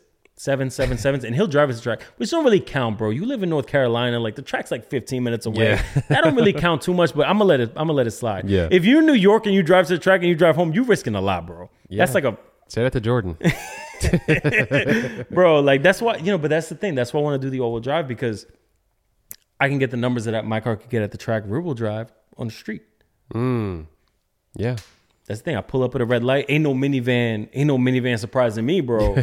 you know, ain't no Toy- Toyota Sienna or you know Honda Odyssey gapping me from a sixty foot. That ain't happening. Zero chance. So Oh man. All right, man. Well, um, this conversation's been great. I know it's a little super technical, but man, it went a little long. You might have to do like a two part release. nah, what you mean? It's probably like two hours. Yeah. I think so. What time we start? I don't know what time we started, bro. You What were time setting is up it? for a while. Oh, my watch died. Dude, that's crazy. Oh, that's why you didn't know. It's 4 a.m. Holy crap. Dude, my shit was stuck. Damn. Your battery died. Okay. Well, tell the viewers where to find you, bro.